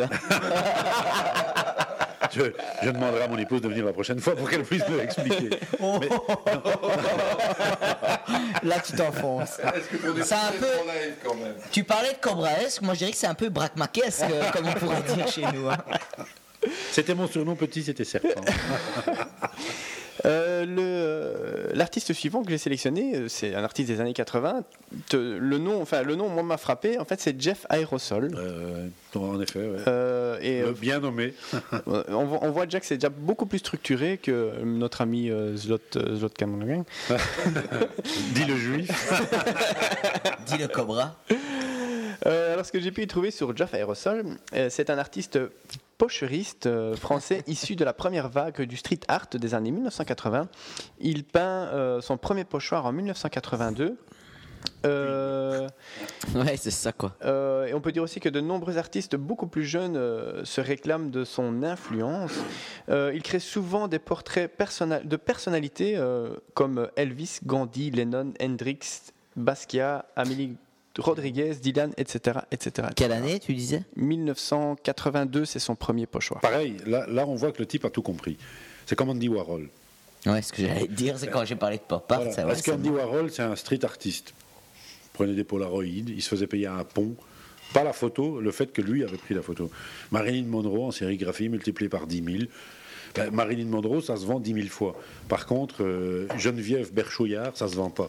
Et donc, le Jeff Aerosol, extraordinaire talent esthétique, graphiste. euh, Ouais. Mais par contre, surtout extraordinaire talent commercial. Ouais, clairement, il a, il a vu le truc. quoi. Voilà. Euh, et donc, le- le- on, a- on bascule là de l'aspect. Je suis un architecte et je fais des pyramides à l'envers et je n'en vends aucune, ou je suis un architecte et je fais des ponts qui traversent des rivières et j'en vends tout plein. Ouais. Donc, il y a des rivières partout. Et donc, Jeff, Jeff Aerosol a fait des expressions artistiques Mhm. qui se vendaient par le sujet. Donc, le sujet devient plus important que la technique. Bon, en fait, Et- il a repompé un peu un truc qui existait déjà. tout à fait. quoi, hein. mais, je, mais je crois que tout a déjà été fait mille fois. À Ouais. partir du moment où le- les, les- les- les hommes des cavernes, qui étaient beaucoup plus poilus que nous, n'étaient pas beaucoup plus cons, qu'ils prenaient de la- par hasard, on ne sait pas pourquoi ils sont arrivés à ça, ils ont Mhm. craché à travers leurs mains Ouais, euh, une poutre infecte. Mais tout a, tout a déjà été fait mille fois. Aujourd'hui, on ne fait que répéter. Et on ajoute la technique. Le, l'idée, mais j'ai dit. Non, euh, j'a- j'aime bien revenir à ce gars-là parce que j'aime bien ce type-là. Pas lui, mais son travail. Euh, Peter Klazen, quand il peignait des arrières de camions, c'était pas l'arrière de camion qui nous intéressait, c'était le fait de savoir qu'il faisait ça à, à la peinture, à l'huile, au pinceau. En fait, c'est la démarche qui, est- qui est Voilà. vraiment. Ce qu'il va mettre comme temps, comme, comme Voilà. détail, comme, et c'est la main, la patte qu'il va Exactement. mettre. Quoi. alors, j'ai- je- je- je- je- fait partie très très très rapidement d'un groupe de peintres ici à Charleroi qui s'appelait Perdu de vue. C'est pour ça que C'est vrai? Oui, tout à Moi, je fait. les ai vus sur. euh, Ah pourtant ils ont été perdus de vue. Moi, je les ai vus à TF1. hein. Merci Jacques Pradel. Et donc, j'ai eu un débat phénoménal avec un professeur d'académie ici en disant, je dis, écoute, t'es un excellent technicien, mais t'es un artiste de merde. C'est pas parce que tu dis, Franquin dessinait très bien, on peut aimer ou ne pas aimer ce qu'il faisait, moi j'adore, personnellement, mais il y a des gars qui dessinent beaucoup moins bien que lui, très facile, parce que tout le monde dessine moins bien que Franquin, mais qui ont des idées beaucoup plus intéressantes. Est-ce qu'on va s'arrêter au fait que le dessin est pas beau? Euh, Brett Escher, euh, qui, qui doit être française, dessine comme une merde, mais par contre, elle a véhiculé des idées extraordinaires à un moment où, où ouais, idées vrai, étaient attendues. Réserve, Volinsky, c'est des mecs qui devraient aller en prison pour la qualité esthétique de leurs dessins. Ils sont mais nuls à chier en termes d'esthétique, de- ils n'ont aucun talent. Gottlieb, par contre, c'est un dessinateur hors pair. Uderzo, qui est un fasciste, probablement euh, euh, euh, le péniste, mais c'est un dessinateur hors pair, je dirais. Donc, c'est- Le pénis, tu vas vraiment chercher le mot qu'il un faut. ça. Donc, euh, qu'est-ce que je fais? Je suis un excellent dessinateur avec des idées de merde, ou j'ai des idées géniales, mais je sais pas dessiner. Mais c'est pour ça qu'il travaille aussi euh, avec un bon scénariste. Ouais, exactement, voilà. tout à Il y a fait. énormément de. Et c'est là qu'on voit Enfin, on qu'il va est- pas dévier sur la BD. Et c'est là qu'on voit. Mais non, mais c'est là qu'on voit que. si, je- je- Si, tout à fait. J'allais dire, la BD peut être street art avant le street art, parce que la BD était lue par des gamins dans la rue plutôt que euh, admirée dans des galeries. Oui, c'est vrai. Donc voilà, et c'est là tout le débat, à savoir que c'est pas parce que tu peins dans la rue que tu es un street artiste, non, tu es peut-être un abruti de vandale. Par contre, tu peux faire des petites affichettes. J'ai j'ai croisé un gars à Charleroi dernièrement, cheveux bouclés, des grosses lunettes rondes, il dit bonjour, bonjour, monsieur, je vends des dessins. Je dis, autant euh, te faire tâter.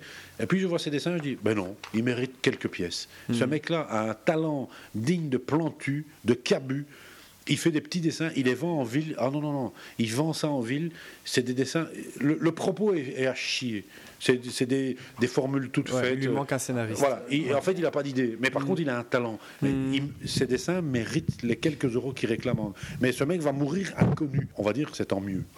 mais, mais voilà. Donc, réserve. ouais. Génie qui dessine comme une merde, mais génie quand même. Uderzo, fasciste qui dessine comme un dieu. Mais il dessine comme un dieu. Et Le dernier que, que j'ai sélectionné, lui je le connais parce que moi en fait je suis un fan de cinéma et il est en train de produire un film sur 1984, l'adaptation de George Orwell. Je vends des super t-shirts de 1984. C'est vrai Couverture originale des bouquins fait par Out of Print, Made in Brooklyn, ladies. Come in at Bialco. Ah, là- We are waiting for you. Là je vais peut-être craquer. It's only $250 per t-shirt. Là je vais peut-être craquer. Et si vous payez deux t-shirts, vous pouvez même faire l'amour avec le patron. Mais bon, normalement, ma femme elle a dit que je ne pouvais pas le dire. T'as le cul épilé Ça dure pas, ça dure pas longtemps. Non, mais- non, non. Il est très, très, très, très, très, très bon au lit. Non, c'est le un, problème, mec- c'est qu'il mouille pas. c'est- c'est un- c'est un mec qui, qui se revendique ayant les plus belles couilles vintage de Charleroi qui dit ça. Non, je ronfle, mais je baisse bien. mais pas longtemps. Alors euh, le dernier artiste que j'ai choisi, euh, c'est Shepard Fairey. Là vous le connaissez sûrement, c'est quand même assez pas. connu. Il n'est pas en prison, lui. C'est- celui-là en fait qui a. Moi, les, les dessins, c'est en a. Crash ton Euh, il a fait l'affiche pour euh, Barack Obama Progress. Oui, tout à fait, oui. Oh. Il, il a gagné son procès, d'ailleurs. Oui. Ah oui, parce qu'il avait détourné une photo existante.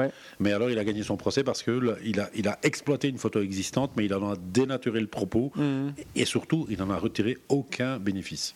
c'est vrai Ah, tout à fait. Un peu comme, euh, c'est quoi, c'est Corda avec euh, l'affiche de euh, du Che Oui, tout à fait, c'est le même propos. Je- je- J'exploite Mm. quelque chose qui est tellement réputé, connu, répandu. Et, et surtout, je ne le vends pas, entre Mm. guillemets. Donc, ben voilà, je, je fais. D'ailleurs, c'est c'est au niveau des droits, et j'en profite. Comme on va éditer des t-shirts nous-mêmes, on, on travaille beaucoup avec des images existantes, mais qui sont libres de droit parce qu'en fait, elles sont dans le domaine public. et il suffit d'apporter une modification. Donc, Ouais, euh, tout à fait, je change les rendre, couleurs, ouais. je change un peu la forme. Et donc, j'en fais une exploitation. Comme entre euh, la figure de Jimi, euh, de Jimi Hendrix ou Voilà. quelque chose comme ça, par exemple. Ouais. Euh, bah, dans le descriptif de, de Monsieur Ferry, oui Phil Euh, Ouais, je tiens quand même à dire que si tu veux exploiter ma queue, elle est privée. Non, parce que les t-shirts sont pas assez petits. on fait pas du vêtement pour bébé. oui, Raph. Et, et- et on a un autre artiste qui est en train de nous faire encore un petit graphe là. Ah. chaque mois, chaque mois, c'est Ronald Flag. Ronald Flag, Eh ouais. bien, Ah, chaque mois, chaque mois, euh, on va l'utiliser pour mettre la bannière de Facebook. Il a appelé et, ça euh, Street Art Free Art. Yeah. Viens aller voir après. euh, Ouais, ouais, et c'est bien parce que on a quelqu'un, parce que pour t'expliquer un petit peu, euh, Michel, on, on a une personne qui euh, chaque mois euh, nous écoute. Et il fait ça dans tous les podcasts. Ouais, euh, il fait ça écoute, dans hein. tous les podcasts. Il fait un petit dessin, machin. Et puis, ben, on- moi, je, me- enfin, on a décidé euh, collégialement d'utiliser ses- son image, son petit truc qu'il fait en live maintenant sur l'émission. Ben, chaque mois, ce sera notre bannière Facebook. Voilà. Voilà. Très bien. très Merci, bien. merci, merci. Merci Randall. Dankeschön, willkommen. Ja. Bitte. Donc on va terminer. c'est, euh, Pourquoi bon. on va terminer? On est bien? Pourquoi on va terminer? Mais après, on va te cuisiner. Ah, Euh, rock and roll. Attends, je fais chauffer les baguettes. Donc, euh, Farrey est un artiste américain, euh, sérigraphe, fresquiste et illustrateur issu de la scène du skateboard. Euh, Jesus Christ, he speaks English. Hey, je te l'ai dit, il est dans le parking. Jesus Christ is gay. Ah non, c'est pas ça. Euh, il... Si, si. Ben, il paraît, il paraît. Oui, oui, si, si, il s'en est mangé des croix. hein. Avec... Oups, je retire. En tout cas, son père était cocu. que de là, et moi je trouve que En plus, c'est- je crois que c'est la première, la première chose que tu dis. Non. Il y a l'archange Abri- Gabriel qui est venu dans ma chambre, putain. Je pense que c'est le mensonge le plus gros du monde pour dire qu'elle se fait sauter par tout le Mais village. c'est quoi, le cocu le plus célèbre du monde quand même. Ah, puis- Non, non, Eh, non, non, il y, a- il y a mon père aussi. Oh, l'enfoiré.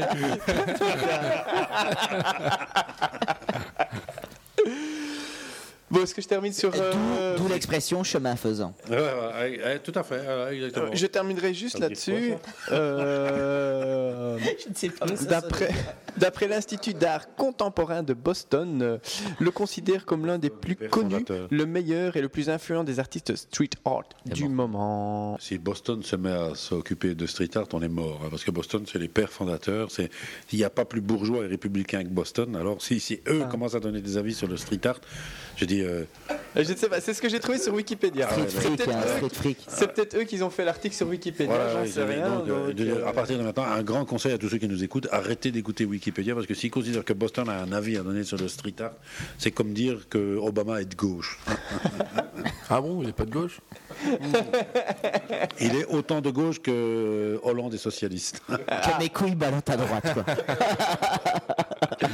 Donc voilà, je viens de terminer, on vient de terminer le dossier de sur art et justement on va parler euh, de notre de lieu où, où l'on est, la, la galerie Bialco. Je le prononce bien parce que moi je suis le pro des, euh, des, accents, et des euh, noms. Commu- Commission européenne. et on va hein. parler un petit peu de ton, de ton parcours pour arriver justement à ce, à ce magnifique lieu. Et c'est parti pour le petit jingle de l'invité.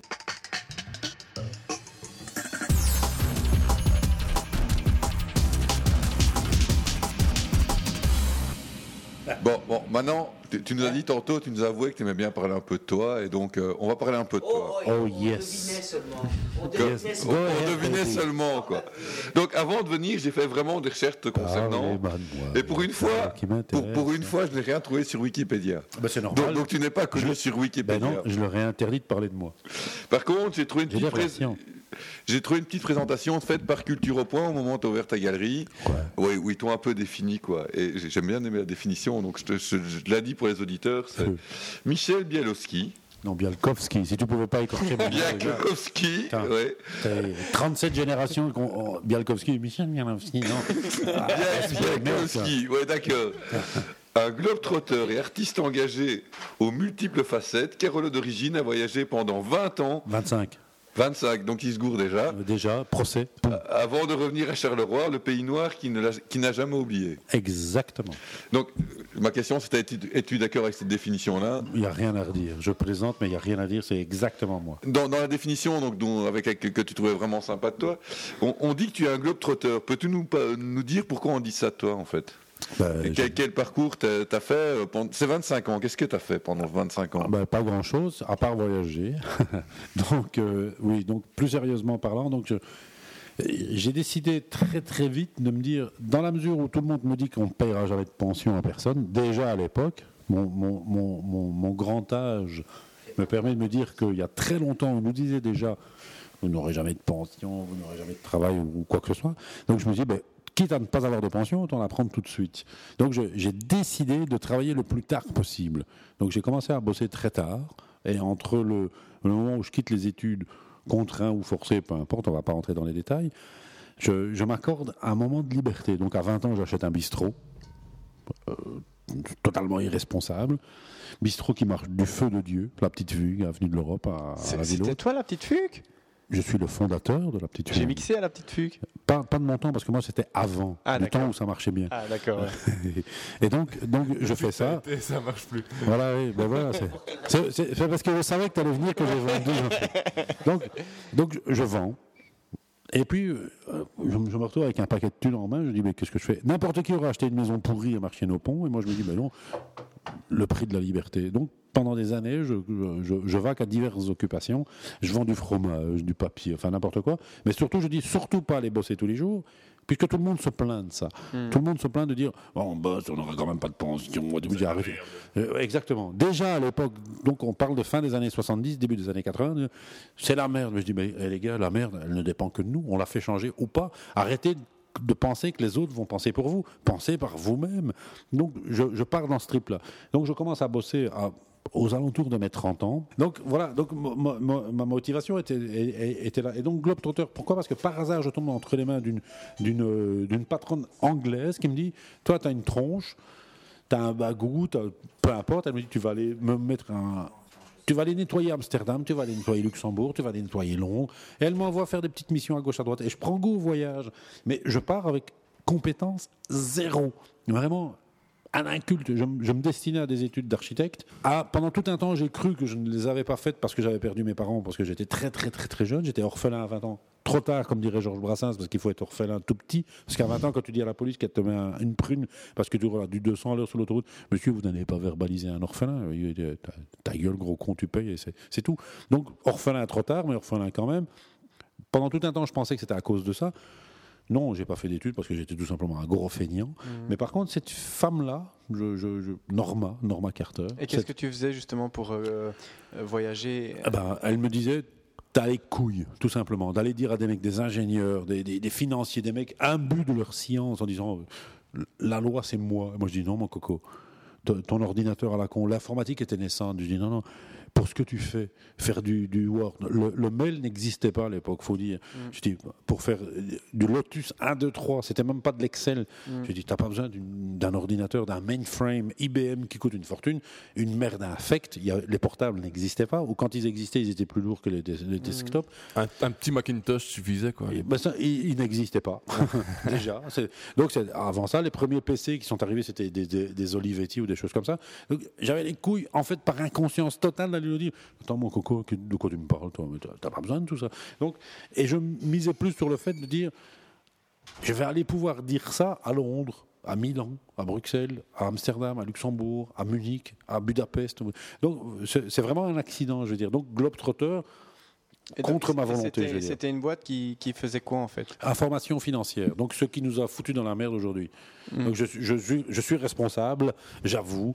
Donc information financière, ce qui mettait à la disposition des traders, Neil Hirsch qui aujourd'hui est Mm. milliardaire et qui fait des, je ne sais trop quoi, peu importe.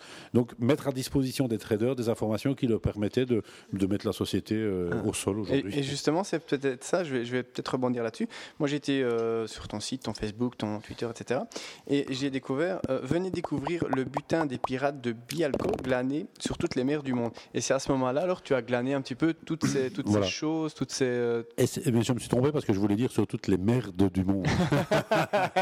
Ouais, Mais- surtout gagner des contacts, non? Voilà, c'est ça. Et là, c'est là que j'ai mis à profit. J'avais beaucoup de temps libre. J'étais payé comme un cochon, à voyager beaucoup, à travailler. J'ai bossé comme un cochon. C'est vrai que j'ai eu à, gérer des dossiers très lourds, très complexes et compagnie, mais par contre, ça, se passait entre 9h et 4h de l'après-midi, et puis j'avais du temps libre. Donc j'ai eu l'occasion de rencontrer des gens extraordinaires et de revenir.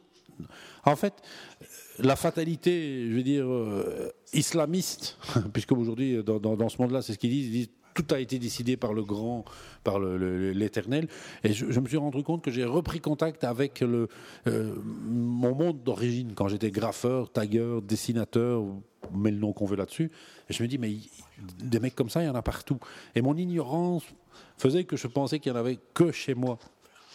Et donc le, le- la, la boucle s'est bouclée et j'ai continué à fréquenter ces gens-là, payés par le, le diable, donc le, le monde de la finance. J'ai fait le tour de la planète et j'ai rencontré des gens. Je dis, parce que euh, quand mes collègues allaient s'aviner dans des bars infâmes avec des putes pas chères, ben moi je me disais tiens il y, a y un vernissage, il y a une expo, il il y a un film pourri aussi. Je n'ai pas fait que des choses sympas. Donc voilà, donc euh, le, le- le- le cheminement a fait que le mélange des genres, donc le, le mec carré avec son petit costume stupide, avec son corps infâme, euh, je dis ça par politesse euh, et par modestie, parce qu'en fait, je, je- je- je suis vraiment très beau. Mais euh, comment dire Donc, tout ce mélange-là fait que j'ai- j'ai. toujours eu, en disant, à un moment donné, il va falloir que ça s'arrête. Et ça s'est arrêté contre mon gré, puisque le- le- la crise aidant, un patron qui s'arrête et tout ça. Donc voilà. Donc le- mon cheminement est celui-là. Globetrotter par accident, mais en même temps, j'ai une formule. Il y, a- y y le qui veut peut. Et je me suis un, un jour rendu compte, et je, je veux que ceux qui nous écoutent, ils sont deux, qui nous écoutent tous les deux, mais c'est vrai que ça marche. Je me suis rendu compte un jour que j'ai toujours travaillé dans les endroits où je voulais travailler. Parce que je, je regardais les cartes. Ah ben, moi, pas du tout. Ah non, ben, ben, pourtant ça marche. C'est que tu penses pas assez fort. Qui veut peut. Parce que inconsciemment, si tu veux travailler au Canada, tout ce que tu vas faire dans ta vie, même sans t'en rendre compte, va te conduire vers le Canada. Tu vas peut-être pas vivre assez vieux pour aller au Canada, mais tôt ou tard, tu vas aller au Canada. Et moi, depuis que j'ai 12 ans, je veux aller travailler en Californie et je suis en train de négocier avec un type pour ouvrir une boutique en Californie. Et je crois que ça fait 30 ans que j'y travaille. Parce que, il y a 20 ans d'ici, je voulais travailler à Woluwe-Saint-Pierre, sans savoir que Woluwe-Saint-Pierre existait, tout simplement parce que la carte géographique me plaisait. Il y avait beaucoup de vert, il y avait de l'eau, il y avait du bleu, et je n'ai jamais travaillé ailleurs qu'à là-bas. Parce que je crois que même inconsciemment, on fait tout pour aller là-bas. Le mec qui, qui te propose un boulot à- euh, à- dans les usines ici, tu, tu mets un costume et une cravate pour aller te présenter pour un travail d'ajusteur. Comme ça, ils disent non. Ils disent on veut pas Mhm. d'homosexuels dans notre usine. On veut des hommes, des vrais, des Et, tatoués. et justement, euh, tu parles de ça. Qu'est-ce qui t'a amené tout ton parcours justement pour arriver ici à Charleroi? Est-ce que tu l'as pensé consciemment ou inconsciemment? Inconsciemment dans un premier temps et consciemment après parce que inconsciemment parce que je crois que tout. D'abord, je suis né ici, je le revendique. Je n'ai jamais pensé revenir. Une fois que je suis parti, je n'ai jamais pensé revenir. Je suis parti au, pire moment, mais en même temps, donc le côté inconscient, c'est le fait que ben, quelque part, on revient toujours sur le lieu de ses premiers crimes, mais consciemment parce que je me suis dit pourquoi aller faire à Londres, à Anvers? J'avais le choix et j'avais les moyens de le faire à Londres, à Anvers, à Amsterdam, à Boston, à New York. Ajouter de l'offre à l'offre existante, ben, en quoi tu vas Ouais, ouais. surprendre la, la marge est. Voilà. Tandis qu'à Charleroi, tout le monde se plaint. Charleroi, c'est triste, c'est gris, c'est Mm. noir, c'est pourri, c'est infect, c'est socialiste, c'est tout ce qu'on veut. Et moi, je dis, ben, c'est là, c'est là qu'il faut qu'on aille. Parce que sur 400 000 habitants du Grand Charleroi, c'est pas 400 000 abrutis, c'est 400 000 personnes qui veulent s'en sortir d'une façon ou d'une autre. Par l'art, par la culture, par, le- par tout ce qu'on veut. Moi, je, je crois en cette région, je crois en cette ville. Tout simplement parce que, on en parlait tout à l'heure, elle n'a jamais eu honte de ce qu'elle était. Elle n'a jamais eu honte, elle n'a jamais eu de fierté Mhm, déplacée par à rapport à la, fait. à la richesse qu'elle représentait. Et elle n'a jamais eu honte de, du stigmate qu'elle représentait. Il y a des, des- des- on, a, on a usé, utilisé, euh, phagocyté, vampirisé Charleroi, et le Carlo est resté en disant, mais s'il vous plaît, mais servez-vous, c'est nous. Et donc voilà, et donc je suis revenu pour ça. Donc cons- inconsciemment, parce que quelque part, mes, mes gènes m'y reconduisaient, et consciemment parce que j'ai dit, si je dois le faire, je dois le faire à Charleroi. Si nous devons le faire, parce que mon épouse qui ne vient pas assez souvent, parce qu'elle a une vie sexuelle à assumer, dès qu'elle peut, elle vient, mais sinon, donc nous, entre parenthèses, je, nous voulons le faire à Charleroi. Mais je crois que Damien a préparé plein de questions. et Je vais le laisser continuer un petit peu. Continue, je vais essayer de retrouver le film, mais là je m'y retrouve plus. Euh, ben moi, j'ai un petit peu. euh, C'est vrai que je dénigre souvent les geeks, mais je le suis aussi. Enfin, je charrie souvent Raphaël avec ça. Se voit. Donc, euh, donc j'ai un petit, un petit peu euh, surfé. Donc, tu as un site, tu as une page Facebook bien sûr, et tu as un Twitter. Euh, D'abord, je vais commencer par la page Facebook. euh, Tumblr. donc, tu as dans ta, dans, dans la page Facebook. Même un Tumblr. Un Tumblr. Même un Tumblr, rock and roll. tu, es geek, tu es geek aussi un petit peu alors. Alors dans la description Facebook, j'ai trouvé T-shirt shop, art books, goodies, Ink Master Gods Lounge, excusez-moi pour mon accent, Atmosphere, Throws. Euh, Est-ce que tu peux nous expliquer un petit peu tout ça? Avec plaisir, juste après une petite gorgée de rhum. Galerie d'art, pourquoi? Parce que les murs sont offerts à tout artiste qui veut pas me donner une fortune pour exposer. Maintenant, s'il a une fortune qui me la donne, j'en ferai bon usage, mais gratuitement, il veut venir exposer ses œuvres. T-shirt shop, pourquoi? Parce que je crois, j'ai rien inventé, ça existe depuis 40 ans en Amérique. Donc, Ouais. quelque part, nous, avec nos trois siècles de retard sur l'Amérique, Tout à fait. je suis très branché côte ouest, hein, je, je- je- je le confesse. Mais je dire, LA. Eh, LA, oh, Jesus Christ, Big Sur, Los Angeles, Yeah. San Francisco. oh. Las Vegas, mais je ne sais pas. Non, ça, c'est pas côte Ah ouest. non, Ça, c'est pas côte ça, ouest. Excuse-moi pour ma géographie. Ça, c'est. Mais bon, ben bref. non, mais c'est- pas loin non plus. Donc, T-shirt shop, pourquoi? Parce que, en fait, ce que je dis galerie d'art, pourquoi Parce qu'une galerie d'art, c'est quoi? C'est pas seulement des œuvres impayables, comme mon voisin que j'adore, qui, qui, qui, qui, qui- qui pratique des, des artistes d'une extrême qualité. Vraiment, il fait un travail phénoménal. Ça fait 40 ans que ça dure, mais ça coûte un pont. Moi, non, moi, je, je propose des artistes qui coûtent rien. Parce que moi, je, je dis les artistes, vous vendez, moi, je. Rien, ça veut dire. euh, Ben, ça veut dire que dalle. ça- Je vais m'acheter la toile, là, par exemple. Oui, mais ça, c'est un artiste américain, donc euh, Joker. Euh, oui, mais en même temps, euh, tu dis, euh, tu proposes des artistes qui vaut rien. Tout à l'heure, tu m'as quand même montré des bacs qui coûtaient 600 euros, quoi. c'est pas un artiste, c'est un bijoutier. oui, oui, oui, mais de nouveau, j'allais dire, ça, c'est plus pour la signature. oui, mais. Oui, non, c'est vrai. T'as raison. Non, t'as- non, maintenant il faut se mettre à la place de Michel, il faut des artistes Voilà. qui se vendent à un certain prix, qui puissent rapporter de l'argent pour pouvoir faire des artistes qui ne valent rien, mais qui ne rapportent rien. Euh, non, mais c'est c'est même au-delà de ça. C'est de dire, il faut pas prendre le train pour aller à Londres pour s'acheter la bague de Keith Richards qui est disponible à Charleroi. Moins cher que si on l'achète sur Internet. C'est ça que je trouvais intéressant. En fait, parce que quand j'ai regardé ton concept, euh, Damien m'a dit oui, on va enregistrer dans une galerie, galerie d'art, mais en fait, on peut venir en même temps admirer et acheter. Tout à fait. Enfin, comme dans une galerie d'art. Admirer ou même pas acheter du tout. Je, Voilà. je- je représente une, une- une marque de mobilier suisse. On dit c'est pas rock'n'roll. Attends, euh, la marque existe depuis 150 ans. Ils ont, il y a 50 ans, ils ont créé un concept.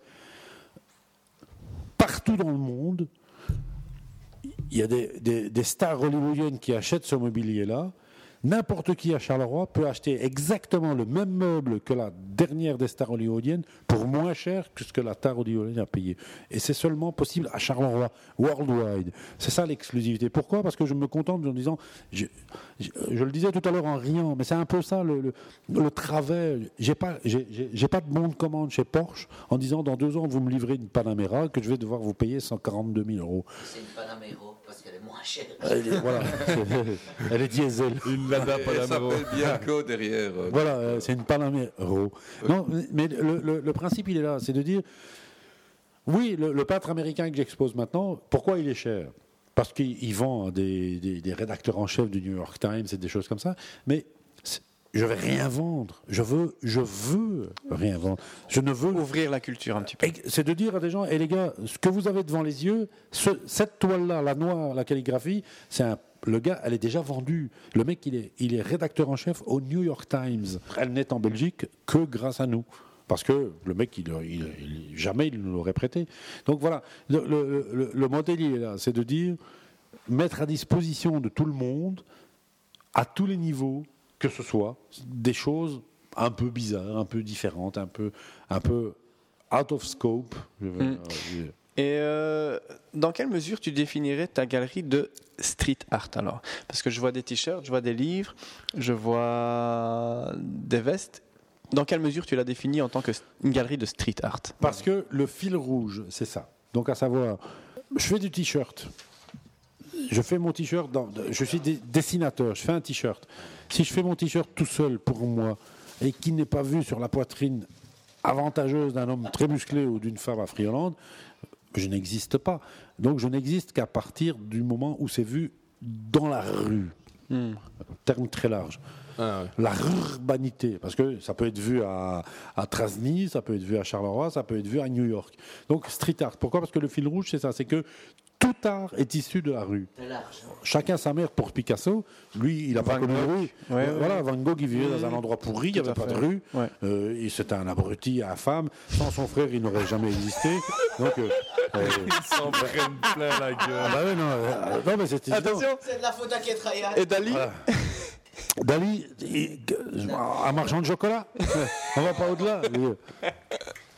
Là, là, je veux la parole parce que qu'est-ce que tu vas dire sur Dali? Vas-y, vas-y, vas-y, marchand, mar- marchand de chocolat. Il était un Euh, excellent. meilleur mathématicien euh, au monde euh, qui a été Il a retenu pour le. auprès de- enfin, Attends. Chocolatier. C'est un mathématicien hors pair. Et- C'est pas un artiste hors pair. que- depuis quand les mathématiques sont un art? C'est une Ah, non, non, science non, non, non. exacte. Non, non, parce que ces toiles ont toujours, si, si. et ont toujours une construction mathématique. On s'en fout, Enfin, ça. Mais on non, moi j'admire. On, parle de, on parle de démarche artistique, Dali est, allé au bout d'une démarche. Qu'on apprécie ou qu'on n'apprécie pas, qu'on aime ou qu'on n'aime pas sa façon de peindre, mais il avait quelque chose à dire, il avait une démarche. Phil.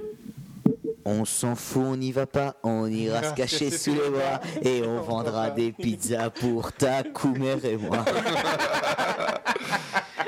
Eh, les gars, je comprends tellement, mais là on s'écarte du sujet. Alors, Ah, exactement. Jean- ouais. Jean- Et en plus, et en Dali- même temps, mais en même temps, Damien a raison. euh, Damien n'a jamais raison, et en plus, Dali n'a jamais été dans la rue. Il savait même pas que les rues existaient. Mais- au- au niveau, et- alors, euh, comment ça se passe au niveau des. J'ai envie de parler des t-shirts ici parce qu'il y en a plein autour de moi. Raph, tu pouvais peut-être. euh, Oui, Il, il- il y aura peut-être des no-cultures bientôt. hein. Raph, fais un petit Oui, peu eh, défiler. Euh, Est-ce que tu les fais toi-même? Sont, Si oui, quelles sont tes inspirations? Et comment ça se passe? Ah ben, pour l'instant, par modestie, on n'a rien encore de ce que nous avons produit nous-mêmes. ils sont trop grands pour toi, hein, Philippe. La production perso arrive seulement dans quelques semaines. Je veux dire, on, on va créer notre marque. J'ai quatre ou cinq dessinateurs qui travaillent sur un, un thème. Mais on ne veut pas aller trop vite. Ça fait un mois qu'on est ouvert. Donc, je veux dire, euh, priorité à ceux qui sont là depuis déjà longtemps. On, on- on produit, ils sont, ils sont prêts. Ils vont être produits. Monte des t-shirts. Donc, euh, notre production arrive seulement parce que modestie euh, parlant, en disant on va pas inonder le marché avec notre marque, mais priorité à ceux qui existent déjà. T-shirt, on a dit. T-shirt.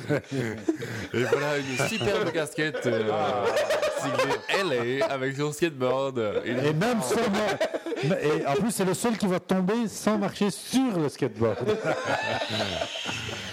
Rock and roll. Vas-y, défie les structures de la fashion culture, mon ami.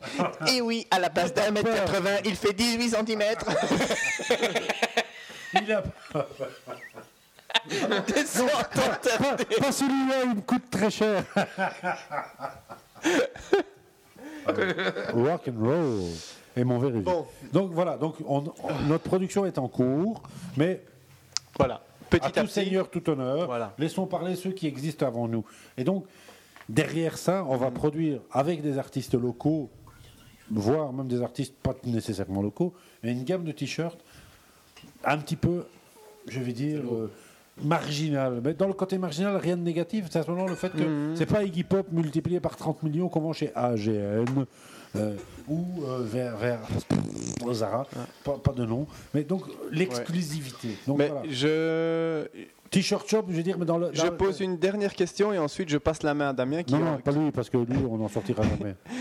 Euh, il a quand même envie de te parler des, de tous les événements que tu as organisés. Ah oui, je les a ai un vus. paquet. Et Là, euh, donc avec un la dernière tableau, question, hein. la, la dernière question. En fait, je vois Ça, c'est très important, ça. quand Qui consomme chez nous mérite peut-être d'aller à New York. La gratos. déclaration univers- Ouais, non, non, ça, universelle j'ai vu ta pub, j'ai vu ta pub, et c'est génial, quoi. ça, Ce concept-là, on en parlera après. Ouais. mais- Ah ouais, ça, Et euh, alors la dernière question que j'ai envie de te unique au poser, monde. euh, tu me parles d'exclusivité et de- d'un petit peu quelque chose de, de marginal par rapport au t-shirt que tu as envie de créer, mais ici, moi je suis déjà dans le, dans le marginal, un petit peu dans, dans le Ah ben décalé.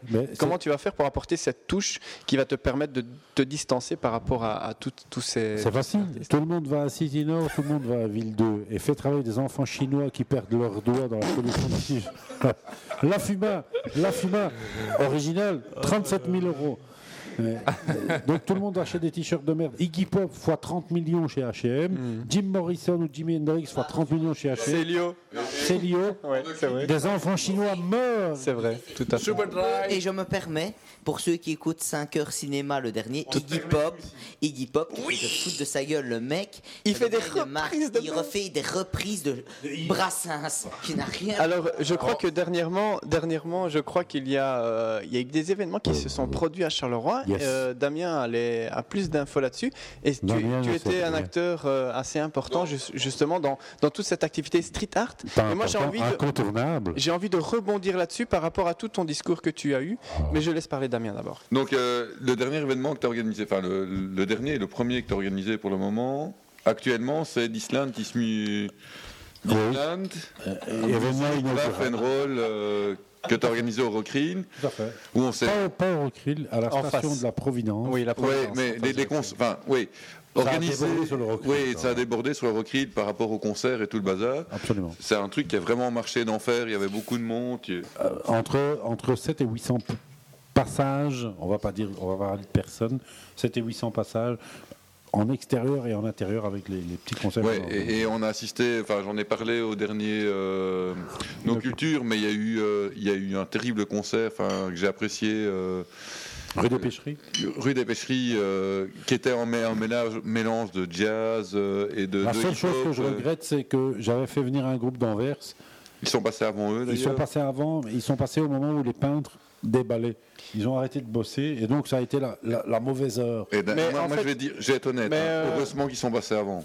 Ouais, non, Parce mais- que finir sur le groupe que Ah oui, Rue des Pêcheries, ah, ah c'était top. Quoi. Ah non, il, Moi, fallait, j'ai- il fallait finir sur rue des Pêcheries. J'ai- quand même- C'était pas ce qui était prévu au départ. Les Anversois méritaient. J'ai quand même envie de rebondir sur le, le street art ici. Enfin, on- là, on parle de musique, mais euh, je crois que l'événement principal était quand même toute la redécoration. De, de- de- de toute façon, mais ça, on en a parlé. euh, Là, et j'ai le lendemain de l'événement, j'ai eu des, env- des, des, des Madrilènes qui ont pris l'avion Ryanair pour venir voir le travail des deux peintres espagnols qui ont été sollicités. Mais tu, tu peux me. moi, parce que moi, j'ai vu les fresques et j'y étais le jour même, mais c'est lesquels les deux peintres espagnols au niveau des fresques? C'est Hôtesse et Sphire, donc qui sont en plus. Qu'est-ce qu'ils ont peint? Euh, le- la, la jeune fille qui danse dans la bombe. Oh putain, le- la jeune fille qui danse sur la barre de l'Abdès. Voilà, là. dans, Oh, dans une bombe. Et alors, Ouais. le, le El Dia de la Muerte, donc j'ai un t-shirt d'ailleurs qui le représente, c'est une tradition mexicaine. Donc euh, voilà, tu as organisé cet événement-là au Rockrin, mais je pense que tu as certains événements qui sont prévus, notamment au 34. Et Est-ce qu'il y a autre chose à part l'événement dont tu viens de parler qui va s'organiser au 34 Est-ce qu'il y a d'autres événements Ouais. éventuellement prévus? Tout à fait, ouais. J'espère organiser, dans la mesure du possible, 4 à 5 événements par an. 4 événements routiniers pour, euh, je vais dire, euh, fidéliser une forme de clientèle. Premier événement, euh, le prochain au 34. En collaboration avec l'entreprise, il me fournit l'espace, moi je fournis les groupes. On espère motiver un paquet de, gens qui viennent s'amuser comme des cochons. Et après, derrière, un autre événement. Et alors, normalement, normalement, d'ailleurs, à partir entre nous, donc on est 43 millions d'auditeurs, si le PPR du 34 avait réagi à temps, 11 j'avais les, millions. mem- j'a- 11 millions, j'avais les membres fondateurs des Guns N' Roses qui étaient d'accord de venir jouer au 34 à la rue de Marchand à Charleroi. Quoi euh, Comment il s'appelle? Steven Adler et Duff McKagan. Oh, attends, bien. Voilà. Et ils étaient d'accord. Parce que les mecs qui ont enregistré trois mois à Los Angeles avec Michael Dooling, qui enregistre et qui produit Channel Zero, et, et maquillé avec ces gars-là, qui sont demeurant des cinquantenaires qui se disent Bon, bah, attends, on a de la thune, on Mmh. s'emmerde. Ouais, on, on fait on glane, quoi. On Enfin, est en on- Europe, on- tu oui, veux oui. qu'on vienne jouer un quart d'heure à Charleroi? Ben on vient, il faut même pas nous payer. Mmh. Tu nous fous Moi je payais le. le- Et ça, malheureusement, Quacos vient de partir parce qu'il devait devait aller se coucher, mais s'il réécoute, c'est un grand. Ah, réveille-le, réveille-le. Ah ben voilà, ah ben, l'année euh, prochaine, ils viennent à Charleroi, au 34. Comme info, c'est bon. Ah ben voilà, et je, je le, je, le, je, le, je le confirme. Steven Adler, Duff McKagan ou quiconque, et d'ailleurs, j'ose le dire aujourd'hui, euh, Slash vient à la Roca à Luxembourg, et par l'intermédiaire de mon bras moyennement long, je parviens à obtenir 20 minutes de Monsieur Slash, sa seigneurie. Non, mais là, tu, tu pars un peu loin. C'est vrai. Non, non, non, non, non, non, non, c'est- c'est- attends, et Slash, Slash. c'est, euh, full has been, full has been. Et- ici. 20 minutes, il- le gars, son, son tourneur Mais- me dit T'as 20 minutes de Il va slash. falloir, Attends, il va attends. falloir beaucoup de sable. Il va falloir beaucoup de sable pour, pour sortir le slash, quoi. Mais, et c'est, et- et c'est exact. Eh ben, n'importe où, j'avais droit à 20 minutes, il me disait T'as 20 minutes. Mais donc- Alors, et, donc, j'étais- et donc, où est-ce qu'il vient, slash, à quelle heure et quand? Attends, non, mieux que ça. Il venait où on voulait, quand on voulait, pendant 20 minutes. Et j'ai téléphoné à la RTBF. Mais on s'en branle de la RTBF. hein. Et j'ai téléphoné à BTV. Et tout le monde t'envoie chier. Il n'y a jamais personne qui m'a répondu. No Mais Elle ou non culture. Moi, moi, it's bilingue. Non, mais je, eh, j'étais, j'étais pas encore à Charleroi, j'habitais encore dans les milieux des bois. de- et, et donc, et, donc, et donc, slash, il vient ou il vient pas? Bah, il va, il, c'est pas demain la veille qu'il va revenir. Parce que maintenant. Oh putain. En plus, quand il est venu, il y avait la, la fameuse. euh, Oui, oui, oui. Ça, on, on- on- Euh, moi, moi j'ai en- Voilà. Euh, Enfin, voilà. Donc pour, pour l'histoire que c'est une question de couilles. Tu demandes rien, t'as rien. Tu demandes, on te dit non. Mais si on te dit oui, Eh bien, moi je dis partant de ce principe, dis ce t-shirt là, il a l'air sympa, tu me le donnes. celui-là et autant d'autres que tu veux. Alors, moi j'ai envie de rebondir. Si tu as fini sur. euh, peut- Pas trop, parce que le plafond, Donc il tu est as pas un trop. event sur, euh, au 34, un event peut-être avec le Rockrill, c'est ça Ou c'est déjà passé? Avec le voilà. Rocky, c'est déjà passé. Ok, donc un event avec le 34 qui sera Voilà. un peu plus métal. Rock and roll, Rock and roll. glam rock, Ok. Volt Rage. Euh, sur le site, euh, justement sur ton site, j'ai vu quelque chose de, de assez intéressant. Chaque achat d'un t-shirt vous enregistre pour un tirage qui désignera le gagnant d'un prix extraordinaire. Est-ce qu'on Exactement. peut avoir une exclue nos cultures? Toute personne qui achète un t-shirt, C'est un t-shirt ou quoi que ce soit dans la N'importe galerie. quoi, n'importe N'importe quoi. quoi dans la galerie. dès l'instant où ça coûte 380 000 euros, n'importe quoi. Non, n'importe quoi. Un jouet. Le moins cher, c'est 5 euros. Le plus cher, c'est 40 euros. En moyenne, un t-shirt, combien ça coûte? Le plus cher, c'est 40 euros. Et le moins cher? Exclusif. Le moins cher, 18. Donc ça va, c'est raisonnable. Voilà. Donc on- admettons, je viens, j'achète un, un t-shirt Je- à 18 Je euros. Qu'est-ce qui se t'enregistre passe? pour un tirage dans les 2 à 3 mois qui viennent. faut pas que tu ris. Et là, une soirée, il faut que tu sois présent parce qu'il faut que tu fasses quand même l'effort de venir à la soirée. Ça sera au 34, au Rockrill, au Vecteur, au Roi, ou peu importe, on s'en fout, à l'endroit où j'invite les gens pour dire bougez votre cul. Et alors, il y aura une main innocente pour peu qu'on en trouve encore à Charleroi. Et on trouvera à ce moment-là un vainqueur qui trouvera entre 300 et 500 euros selon le succès de la saison un bon d'achat dans une agence de voyage, ici ou ailleurs, peu importe, 300 ou 400 euros pour aller pas loin pour pas cher ou pour payer le début d'un voyage lointain. Et ça, je veux le répéter tout au long de l'année, à savoir que c'est une forme de taxe, d'impôt. Vous me faites l'honneur de venir dépenser des sous chez moi pour un t-shirt exclusif, parce que 80% de ce que nous vendons sont définitivement exclusifs. Exclusif, ouais. En échange de ça, ben, ben voilà, on fait un petit tirage. Eh ben, Mhm. Toi, mon coco, comme j'aime le dire, c'est une chance sur 200, parce qu'on a, on a enregistré 200 passages. Non, mais la loterie, c'est la même chose. quoi. Non, la loterie, Oui, c'est c'est- une c'est chance pire, sur 3 sur 3 milliards. oui, et on n'a même pas un t-shirt. Que nous, c'est une chance sur 200. Tu as un t-shirt que tu payes, tu reçois un t-shirt, tu reçois le travail d'un artiste parce que c'est exclusif. Et en plus, une chance sur 200, tu, tu vas en Amérique. Mhm. Moi, je peux te payer un voyage aller-retour New York pour 250 euros. Et tu as un t-shirt au passage. À la loterie, tu payes 2 euros, tu que dalle dans le cul et tu as une chance sur 3 milliards. Donc, euh, Mhm. je suis meilleur que la loterie nationale. Donc, ça, et ça sera comme ça jusqu'à la fin des temps. Euh, C'est très jusqu'à la fin très, de très, mes temps. Très bien. Je vais juste terminer sur le About Bialco. J'ai pas eu Euh, d'interview, on devait m'interviewer, j'ai pas été interviewé. Euh, euh, j'ai comme, ça me démange cette petite question parce que euh, nos cultures, on est comment entre potes et on, on se dit un peu tout. Euh, j'ai vu que tu as organisé justement euh, le, en face du, du le, le gros événement. J'ai regardé les, les fresques, ils sont magnifiques. c'est à vrai que c'est vraiment quelque chose de magnifique. Mais tu m'as dit tantôt que voilà un, un peintre ou un graphiste, le mot générique, voilà le mot générique euh, escorté par tous des policiers, à ce moment-là, ça, dénature un petit peu sa, démarche artistique. Mais toi, tu as organisé euh, justement cet événement qui était très balisé et très couvert euh, médiatiquement. Comment est-ce que tu cautionnes Comment, comment est-ce que tu cautionnes justement euh, cet événement que tu as créé par rapport à euh, Couleur Carolo ou, ou un événement qui s'est passé comme ça? Ben, je dirais, vis-à-vis de Couleur Carlo, rien à voir. On a strictement, strict, mais vraiment rien à voir. Et qu'est-ce qui te différencie Ben, de Couleur Carolo Eux avaient une couleur Carolo, ça a été, c'est une opération marketing d'un, conglomérat multimilliardaire par rapport à un- un- une action individuelle, moi, multi-endetté. Donc, euh, moi, c'est vraiment dire, messieurs les peintres, je vous offre 3, 400, 500 bombes, amusez-vous. Et d'ailleurs, Et, donc, et donc enfin, la, la question fondamentale, est-ce que c'était du street art pour toi? C'était du full street art parce que les mecs ont reçu une, une liberté totalement.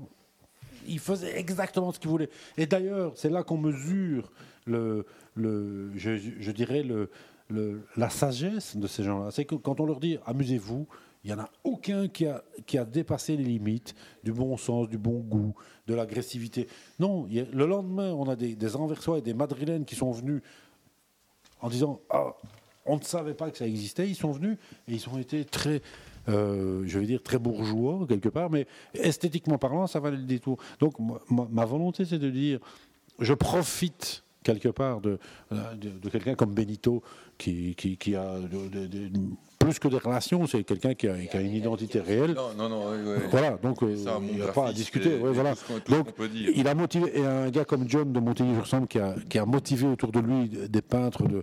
de, de, de- de- euh, C'était pas n'importe quoi, j'ai envie de dire. Mm. Donc, vraiment, le moteur est celui-là. Et la différence entre Couleur Carlo, c'est Couleur Carlo, c'est une opération marketing, pure et dure. Mm.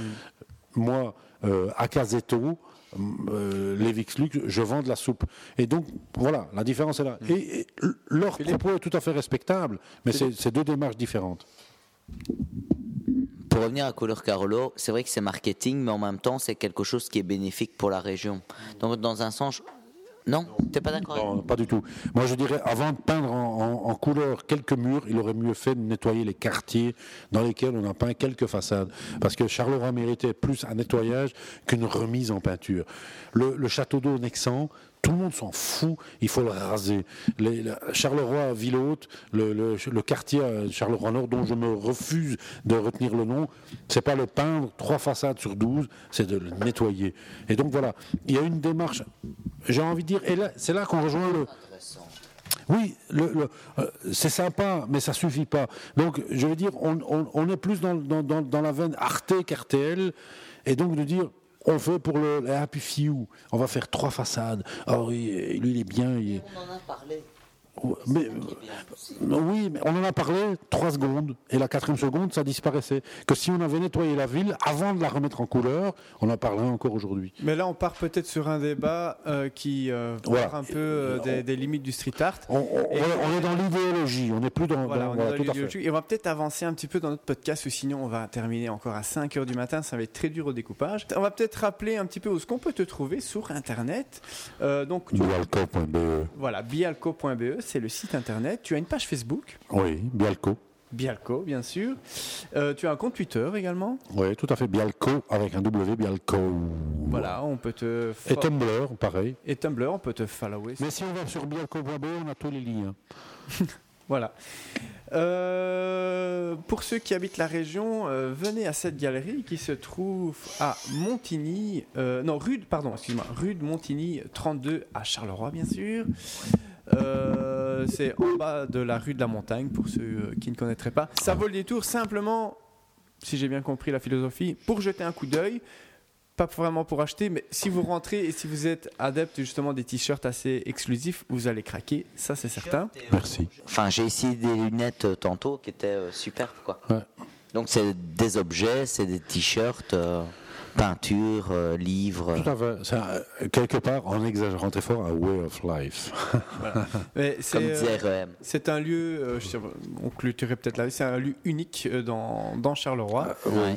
Tout à fait. euh, à visiter et à voir, même à nos amis français qui nous écoutent, euh, n'hésitez pas si vous faites un détour par la Belgique, euh, venir. Bientôt à une boutique la en ligne. Bialo. Absolument. Tout à fait. Bientôt. Mon ami, on va peut-être clôturer la, la rubrique de l'invité et passer aux news culture. Tu veux de l'info, je vais t'en donner toutes les semaines des tonnes d'actualité. Ils sont jeunes, Carolo. Le rideau de ce journal tombera avec du théâtre.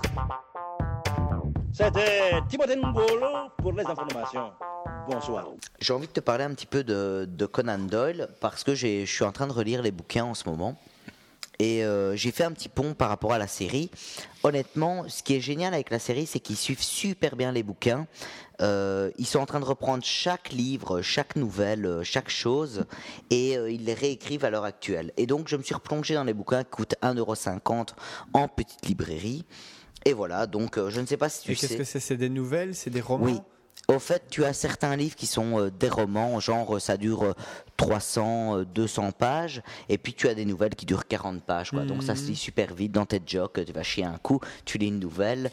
Euh, Mais euh, Qu'est-ce que tu veux dire par ça n'a pas pris une ride Est-ce que le langage est le même? Le langage, le langage, la manière de vivre. Bon, c'est clair que les gens euh, voyagent sur des chariots, Mhm. ils n'ont pas de télé, ils n'ont pas ce qu'on connaît maintenant, mais c'est, enfin, je veux dire, au niveau de l'écriture, c'est une écriture très moderne pour l'époque. hein. Ben, moi, je suis un grand fan de la série et de la série, et je suis un grand fan de Sleepy Hollow, qui est une adaptation de, de Tim Burton, de Oui, oui. justement de. Enfin, il ne reprend pas le nom exact. Non, non. On comprend très vite qu'il il se- il s'inspire justement de, de, de ce personnage. Est-ce que ça se, ça, ça se rapproche vraiment de la série et du film de Tim Burton, Sleepy Hollow, ou on, a- on découvre quelque chose de différent? Ben écoute, euh, c'est réécrit différemment. Je dirais que, euh, sans spoiler, parce que c'est, il y a un moment où tu vas commencer à spoiler, mais quand tu regardes la série Sherlock Holmes, Mhm. en, en- je veux dire à la télé, il y a eu plein de choses qui m'ont rappelé des brides de, euh, des livres. Ce qui est génial, c'est, tu connais un petit peu Walking Dead? Oui. Eh bien, si tu lis la BD et que tu regardes la série, c'est le même univers, mais c'est différent, Ouais, ouais, c'est ouais. inspiré, c'est la même chose. Et donc, il faut savoir que quand Sherlock Holmes, la saison 1 se termine, tu es en plein dans euh, le meurtre de Sherlock Holmes dans les chutes du Reichstadt, au fait. Et donc, euh, tu es en plein dans les, dans les chutes du Reichstadt, et donc euh, tu es vraiment euh, dans la série, c'est vraiment collé au livre, mais en même temps dans un univers différent. Et donc, c'est un petit peu comme Walking Dead, comme je te disais un petit peu juste avant. Je t'invite vraiment à relire Moi, les livres pour redécouvrir l'univers. Justement, est-ce que tu as. Euh, est-ce que tu est-ce qu'il se drogue? Est-ce qu'il est complètement décalé comme dans la série? Parce que moi, je, je t'avoue, je n'ai jamais lu les livres, mais euh, on, on m'a dit que dans les livres, il se, il se il Eh est ben, adepte écoute- des drogues. Eh ben écoute, euh, c'est entre guillemets parce que tout le monde, enfin, lorsque tu vas parler à quelqu'un qui lit un petit peu Conan, Conan Doyle, pardon, il va te dire oui, euh, Sherlock Holmes fume du crack, euh, Mhm, il fume oui, l'opium, euh, il se remet. Ben écoute, dans les livres, tu le ressens pas. Tu sais très bien qu'il a un vice, Mhm. mais on ne le décrit jamais.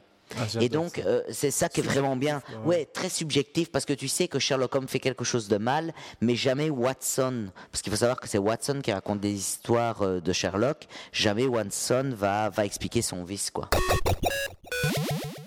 En BD, Robert Crumb, le père de tous. Crumb, pour ceux qui ne connaissent pas, euh, Robert Crumb, issu de la scène 60s. Euh, c'est- c'est- il a fait les pochettes de Janis Joplin, il a, il a, il a, il a couvert des événements, il a même fait des, des fausses pochettes pour des artistes qui ne lui, connaissaient, bon, qui ne lui commandaient pas des pochettes. Euh, Crumb, C-R-U-M-B. Vous googlez it et vous allez avoir des trucs extra. Il a 82, 3, 83 ans, Et- il habite. Oui, vas-y. Est-ce qu'il a sorti quelque chose de nouveau dernièrement? Il ne fait rien de nouveau. Tout ce qu'il a fait à 50 ans d'âge, mais ça déclasse tout ce qui se fait aujourd'hui. Même euh, euh, Art Spiegelman qui a fait Mouse, euh, Couché, euh, En quoi? En comics, BD Comics. Euh, J'ai deux, trois trucs là-bas. Il a, il a fait des fausses pochettes de disques d'artistes qui après lui ont commandé des pochettes en disant Ah ben tiens, t'as fait une, pochette sympa. Il dit non, si tu me l'avais commandé, je l'aurais faite. Comme tu me la commandes après que je l'ai faite, Tintin, je te la fais pas. Euh, Crumb, C-R-U-M-B, Fritz the Cat et tout ça, c'est vraiment dans la veine 60s qui n'est pas morte. À la, différence de Jerry Rubin qui est mort dans les affaires et sur la rue en se faisant écraser par, bêtement par une voiture, connard de Jerry Rubin, mais Crumb, C-R-U-M-B. C-R-U-M-B. Ben, c'est. Avant lui, il n'y avait rien, après lui, il n'y a rien. Et Crumb. poditrice. Euh, Cornelius, édition Cornelius. Édition Cornelius. De toute façon, euh, poditeur et poditrice, je vous mettrai encore une fois tous les liens euh, sur le site. Euh, pour le, le- pour le, euh, attends, pour le, mo- le moins 1, je ne l'ai pas fait, mais je vais le faire, c'est promis, et je le ferai pour le moins 2. Euh, ben, on va poursuivre encore dans ces euh, Moi, j'ai une petite news euh, Image Ciné TV. imaginez, c'est c'est parti. Eh bien, euh, je l'ai mis euh, sur notre Facebook euh, de nos cultures. Je ne sais pas si vous avez découvert la web série Le mec de 1996. Et ben moi c'est honteux, j'ai pas encore eu le temps de la regarder, mais putain elle me donne vachement envie, ta, ta super série que tu nous, Ah bah tu nous as écoute, je l'ai- postée. je l'ai pitché, c'est, ce oui- enfin je veux dire, c'est cet après-midi. Au fait, t'as Damien qui vit dans. Comme par hasard. Bah oui, bah, c'est, juste hasard, un hasard. c'est- hein. Juste bon. Au fait, Damien vit dans notre époque et va retrouver Didier. C'est un peu le pitch de l'histoire. Va retrouver Didier dans son placard un jour de la semaine. Et donc, tu as Didier qui vient directement des années 90 via une faille temporelle. Alors, c'est génial parce que cette web série n'a seulement qu'un épisode, mais ce concept est vraiment génial et c'est filmé un petit peu euh, comme euh, un envoyé spécial. En tu vois subjectif. C'est euh, Comme tu as euh, Rec ou alors euh, Blair Witch. oui, oui, et en même temps, tu as des interviews. Mhm. Donc euh, ça commence, tu as juste un homme qui s'installe avec son Walkman à côté d'un autre gars et tu te retrouves dans la cuisine. Non, et ne, ne nous en parle pas trop, on a quand même envie de la découvrir. Oui, mais j'ai envie, j'ai envie de te parler pour te donner envie. Non, non, donne le synopsis, mais pas plus quoi. Et donc euh, le mec se retrouve dans la cuisine un petit peu comme un dîner presque un petit peu comme un dîner presque parfait, il s'installe et il commence à parler, il, il dit "Mais j'ai une fois rencontré un gars dans mon placard qui sort d'une faille temporelle." Et là, tu as euh, tous des trucs qui sont exceptionnels, genre à un moment euh, il y a une scène que j'adore où tu as le héros Damien qui recrée l'habitat naturel de son visiteur temporel. Et tu as à ce moment-là, tu entends Ace of Base, tu vois des posters des visiteurs, Terrible. tu rencontres les héros, euh, tu vois, le héros est sur un vieux PC et en même temps il joue sur une vieille Game Boy, quoi. Et donc tu as tout, tout ce petit truc-là qui ça dure 3 minutes, hein, c'est super, euh, un peu comme un Camelot, quoi. Nostradamus. Avec euh, euh, Louis de Finesse, quand le, le gars a été congelé dans... Non, pas Nostradamus. Hibernatus. Hibernatus, voilà. Oui, voilà. Ouais, ouais, Au fait, Il n'y a, que 10 ans de décalage. Ouais, là, voilà. de- ce. Il y a- voilà. il y a 14 ans de décalage, quoi, quasi. T'as t'as 10 ans et le mec il ouvre juste son placard et il retrouve le gars. Mais franchement, c'est une web série qui est super bien. On est qu'au premier épisode, hein, c'est le mec de 1996. Euh, J'ai plein d'autres choses, plein d'autres choses à vous dire, comme le générique où tu vois euh, une musique qui s'appelle Sauvé par le Gong. euh, tu as une vieille présentation de Canal tu as une vieille pub pour les Kinder. Et c'est juste des petites choses qui sont exceptionnelles. Donc, premier épisode. Premier épisode et euh, en même temps, tu te dis, euh, voilà. C'est un peu pour faire un- une petite rétrospective, un petit, un petit clin d'œil dans les années 90. Voilà, en fait. petit clin Ah, d'œil. assez- euh, très assez bien. original. Ouais, ouais. Encore une petite news euh, actu euh, BD, mais là, là, ça se rapproche un petit peu du ciné. Euh, Est-ce que vous avez entendu parler du, du, du nouveau Ridley Scott Prometheus? Ah oui, oui, oui. Le- il fait un... un- petit peu la, la prequel d'Alien, voilà. mais il ne s'en revendique pas. Eh bien, en fait, les personnes peuvent découvrir durant quelques secondes, justement, un Mhm. endroit très très insolite. En fait, c'est un métro parisien qui a ou- réouvert ses portes. euh, et en fait, ce, métro a été euh, abandonné en 1939. Donc, c'est quand même. euh, C'est la station Saint-Martin. Oui, c'est ça, la station Saint-Martin. Il y a quelques vidéos sur le net, euh, ça a l'air assez sympa. hein. Oui, euh, bah, je trouvais que ça quand même assez chouette à dire. Euh, Une, une station de métro. Je, disais, je me demande comment une station de métro a pu être abandonnée Ben, comme au fait, hein. euh, tu as euh, le métro est arrivé dans les années 30 à Paris. hein. Donc tu as eu, pour le moment, tu as un gruyère dans Paris et tu as la station Saint-Martin qui en 1939 a été fermée. Et euh, maintenant a été réouverte, comme tu le dis, euh, pour le film Prometheus. Ouais. Et tu as quelques news pour savoir comment justement ils ont découvert cette, cette station de Mais métro. station de métro existait toujours. hein, euh, tout le monde était au courant qu'elle existait. On l'entretenait toujours, mais euh, on n'avait pas la, la possibilité que le métro passe parce qu'il n'y avait pas d'utilité. Mais elle existait là, euh, tout le monde l'utilisait. Enfin, et le métro s'arrête ou il s'arrête Là, en fait, il s'arrête pas. Hein, Les gens passer, passent. ouais. Et donc, c'est ce qui est génial, c'est que les gens. Je sais pas si Isma, tu vas, tu vas, tu vas en parler, mais les gens passent. Oui. Euh, euh, en fait, oui. Euh, les personnes peuvent découvrir euh, donc durant juste quelques secondes une grotte à l'image du film. Oui, voilà. C'est vraiment super. Donc, les raisons sont envahies de cette nouvelle.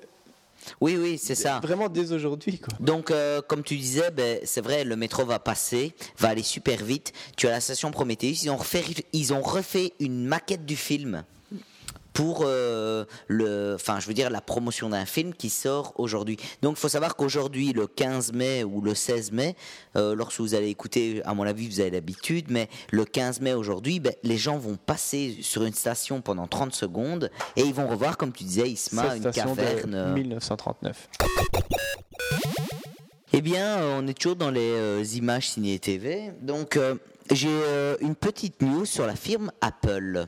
Je ne sais pas si vous avez vu, mais euh, depuis euh, dernièrement, en 2011, on a recensé que dans les blockbusters, pardon, 40% des publicités qu'on retrouvait étaient pour la firme Apple. Alors, j'ai quelques petits exemples. Par exemple, si on prend Mission Impossible 4, il y a 8 minutes à l'écran de pub Apple, ça fait 6% du film. Oh la vache. C'est énorme. C'est énorme. Alors, on voit aussi euh, la puissance qu'Apple peut avoir au niveau euh, de l'industrie du ciné. hein. Ouais, bah, oui, oui. Mais par contre, Apple ne donne jamais d'argent. hein. Il ne donne que des produits. C'est Donc, vrai? oui, oui. Il faut savoir que jamais Apple va donner une, une prime ou un petit peu d'argent. Ce n'est seulement des iPods, des iPads, euh, mais jamais d'argent. Alors, il faut savoir également, je ne sais pas si vous l'avez remarqué, moi pas, je l'ai su dans la news, Apple a un droit de regard. Enfin, du temps de Steve Jobs, ils avaient un droit de regard. Il faut savoir que dans les films, il n'y a que les gentils qui ont Apple. Jamais, jamais, jamais des méchants. Il faut également savoir que euh, le FBI et la CIA ne travaillent jamais sur Apple, ils travaillent sur HP. C'est fou, quoi. Ah oui, oui. Donc, il faut savoir que euh, Steve Jobs ben, euh, contrôlait tout ça. Même, même au niveau des séries télé. Eh bien, je vais justement en parler. Il faut savoir que euh, tu as même certains scénaristes qui vont modifier une saison de série télé pour parler d'Apple. On va pas juste prendre le 19e épisode de la, de la série Modern Family. Euh, cette série-là, juste euh, deux jours avant la sortie de l'iPad, décide de sortir euh, une série spécialement sur l'iPad où le pitch, c'est la famille qui veut se procurer l'appareil. Euh, il faut savoir qu'après discussion, chaque membre de la série a reçu un appareil pour tourner euh, cet épisode. Alors tu as aussi, pour aller, euh, c'est ma dernière petite news sur Apple, euh, les produits, comment? Les produits, il faut savoir qu'il y a eu dans les années, allez, début des années 2000, lorsque les personnages de films refermaient leur MacBook Pro ou Air ou que sais-je, la pomme était à l'envers. Et donc, Apple a fourni, a fourni des autocollants aux séries et aux films pour que la pomme soit à l'endroit. Et maintenant, si tu reprends un MacBook, regarde, le, regarde en juste fait. euh, la pomme est à l'endroit et elle sera à l'envers lorsque tu refermeras ton euh, ordinateur parce que euh, 40% des films et des séries utilisent Apple. Et donc voilà. Donc moi je veux rester sur Apple.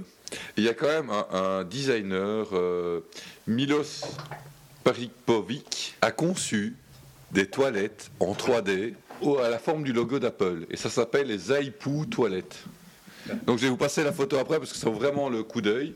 Mais donc il faut savoir que c'est un truc complètement hallucinant. Et alors, il se revendique en fait le fait de ne pas euh, vouloir re- recopier le logo Apple, mais de dire les gens, enfin que si les gens euh, suivent le, enfin voient le logo Apple partout, c'est qu'il y a une déformation et qu'il il ferait bien de, de consulter un psychiatre. Il faut quand même savoir que ces toilettes sont quand même conçues par un designer, elles sont magnifiques, elles sont en métal, elles sont super euh, élégantes. Moi j'ai trouvé fort de pouvoir pisser dans des toilettes Apple, quoi. Alors moi j'ai des petites nouvelles pour euh, la télévision Apple. Je sais pas si vous avez entendu, entendu parler de la TV Apple. Elle fait beaucoup, beaucoup parler d'elle pour le moment. Euh, elle va ressembler beaucoup au moniteur LED euh, Cinema Display d'Apple. Donc je pense que c'est l'écran qu'on peut rajouter au MacBook Pro ou au iMac. Je pense que ça doit être ça. Et euh, bon, bien sûr, elle sera en beaucoup plus grand. Euh, elle, est, elle est munie des fonctionnalités qu'on peut retrouver sur tous les terminaux Apple, comme l'assistant vocal Siri qu'on peut retrouver sur l'iPhone 4S, euh, qui peut piloter la TV par la voix. Euh, également euh, la caméra eSight, euh, avec ouais. laquelle on va pouvoir explo- exploiter euh, FaceTime, FaceTime ou la reconnaissance du visage. Il y aura également le AirPlay qui offrira la possibilité de, diffuser des vidéos, musique, etc. vers les terminaux comme le Mac, l'iPad ou l'iPhone. Et enfin, iCloud et iTunes seront bien sûr de la partie. En ce qui concerne les caractéristiques, techniques, l'iTV serait muni d'un écran Sharp. Mais euh, samedi, le site euh, Apple Cinder a annoncé qu'Apple allait s'offrir Louis, la marque d'écran de luxe. Euh, donc, pourquoi pas un écran Louis dans les écrans euh, pour la ITV. Bref, on va douiller. Voilà, on va douiller, mais non, mais pas forcément parce que donc je parle de la Attends, résolu- attends, moi, je, je- résolution. je en- préfère payer pour un écran Louis que payer pour un écran, je sais plus quelle marque tu as dit avant. Bah, Apple. Ah, Sharp. Sharp. Donc en- au Ouais. final, la télé, l'Apple TV, elle coûter le même prix que ce soit telle ou telle date. T'as des prix ou pas Les prix, ben, euh, ça varierait entre 1000 et 2000 dollars, ce qui est environ le même prix euh, qu'un bon écran sur le marché, 1000 et 2000 dollars. Nous, c'est un peu moins cher en euros. Mais moi, je mettrais pas 1600 pour. Oui, mais c'est un bon écran avec toutes les fonctionnalités que tu as dessus de Apple. euh, franchement, ça peut être sympa. 1600. enfin, fuck euh, Apple, comme tu dis. Selon le site qui semble bien informé, l'annonce pourrait se faire euh, le 18 mai prochain. Et il n'y a donc plus qu'à patienter. Arrivé sur le marché 2013. En- encore une petite nouvelle Apple. Jusqu'à présent, enfin, je sais pas si vous connaissez Philippe Stark. Enfin, je suis vraiment moi fan de design et donc euh, et fan d'Apple, donc soyons honnêtes. Mais donc euh, Philippe Stark n'a jamais travaillé sur un objet à sa propre marque en direct pour Apple. Et donc là, il vient de sortir le D-Light, qui est une lampe de bureau qui permet de, recharger son iPod et son iPhone. Enfin, je veux dire, ça, ça paraît con, mais je vais vous expliquer après. Bon, c'est une lampe qui, a priori, ce genre d'accessoire pourrait se monnayer 100 dollars, et que, vu que c'est Stark qui l'a quand même dessiné, ça coûte 400 dollars. Mais, mais je trouve que les 400 dollars les valent parce que c'est quand même un, un accessoire euh, en métal. euh, Enfin, non, non, mais franchement, pour un objet signé Stark, et il faut quand même savoir que c'est le premier objet que Stark signe de sa main officiellement pour Apple. Donc, euh, Oui, mais est-ce que c'est vrai? Parce que ça a été raconté comme fake, ça, que Stark allait travailler avec Apple. Donc on non, non, non, non, Stark ne travaille pas avec Apple et Stark ne travaillera jamais avec Apple parce que voilà, il y a des, des trucs. euh, Mais c'est le premier objet qui, qui signe de sa marque destiné à un produit Apple. Eh bien, tu parlais de Philippe Stark, moi je vais vous parler de Tony Stark. Euh, Vous savez Oh, tous qu'il a la grande classe, ce mec. On peut pas le nier, donc c'est un super-héros, milliardaire, euh, philanthrope. Tony est à l'aise dans ses baskets. Et en parlant de baskets, euh, le petit Jay Mugg a créé euh, des baskets voués au culte d'Iron Man, arrobant les couleurs rouge et or de l'homme métal. Les baskets, tu l'as vu ça? Les, baquets- les baskets sont euh, des Nike Dunk modifiés qui ne sont malheureusement qu'une création de fans, agrémentés de LED bleu. Les, pommes, les pompes sont également ponctuées du visage du super-héros vers l'arrière de la pompe. À noter que même la mallette euh, aux couleurs de Stark Industries a été reproduite pour abriter les baskets tout à fait géniales. Vous pouvez retrouver euh, les photos, enfin plutôt la vidéo euh, de ces baskets Iron Man en tapant Iron Man Dunk sur YouTube. Alors je vais vous parler de Amazing Spider-Man. Euh, Sony Pictures continue euh, la promotion de ce reboot euh, Spider-Man en publiant plusieurs vidéos sur ce film de marque web, des vidéos qui nous permettent d'apprendre un peu plus sur Peter Parker et Gwen Stacy, mais aussi sur le lézard, anciennement Dr. Kurt Connor, en notant que Peter Parker n'est plus joué par l'autre euh, petite tapette, je sais plus comment ce qu'il s'appelle, mais euh, par, euh, je sais plus comment il s'appelle Une non autre plus. tapette. Une autre tapette. c'est le mec qui joue dans Social Network, en fait, le meilleur pote de Mark Zuckerberg, Mark Zuckerberg là, tu vois. C'est. euh, Ah oui, putain. Ah putain. Ah, enfin, soit.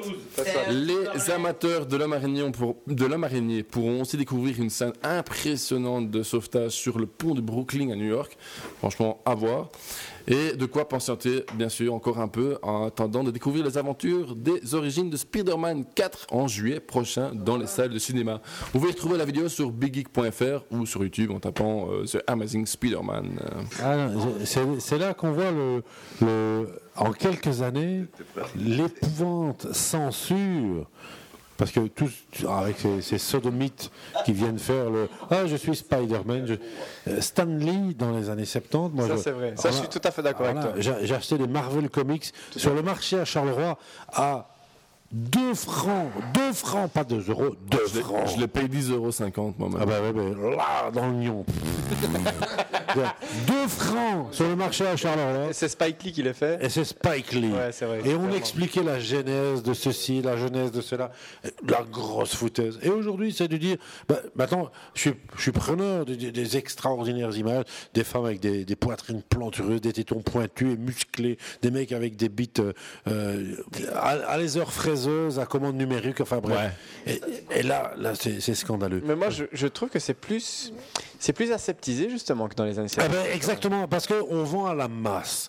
En disant, Mhm. avant les super-héros, moi, quand- le surfeur d'argent me plaisait quand j'avais 12 ans, il y a 40 ans d'ici, parce que c'était un damné, c'était un Mhm. pourri, c'était un infect, c'était un traître. Et c'est ça qui me plaisait dans le surfeur d'argent. Et aujourd'hui, le surfeur d'argent, c'est un héros. Mais attends, c'est une merde. Le surfeur d'argent, c'est une merde humaine. Ouais, C'est- un juif des années 40. Casse-toi, t'as l'étoile, je veux, je veux plus te voir. Oh, et puis merde, le, Bah le exact. temps, on va continuer. Moi, j'ai envie de parler de ça aussi. Euh, c'est vrai que c'est super aseptisé. Quand tu regardes le, le magazine Métal Hurlant, tu connais? Oui, bien sûr, Métal évidemment. Hurlant, on a été voir justement une adaptation cinématographique. Taisez-vous. Eh ben, euh, en en fait, le problème maintenant, c'est c'est la censure. Je sais. Donc plus, donc euh, euh, plus la censure est à cheval maintenant. Donc les films sont aseptisés. Pourquoi? C'est une histoire de pognon. Euh, ça veut dire Non, que euh, une ça- histoire ça veut de goût.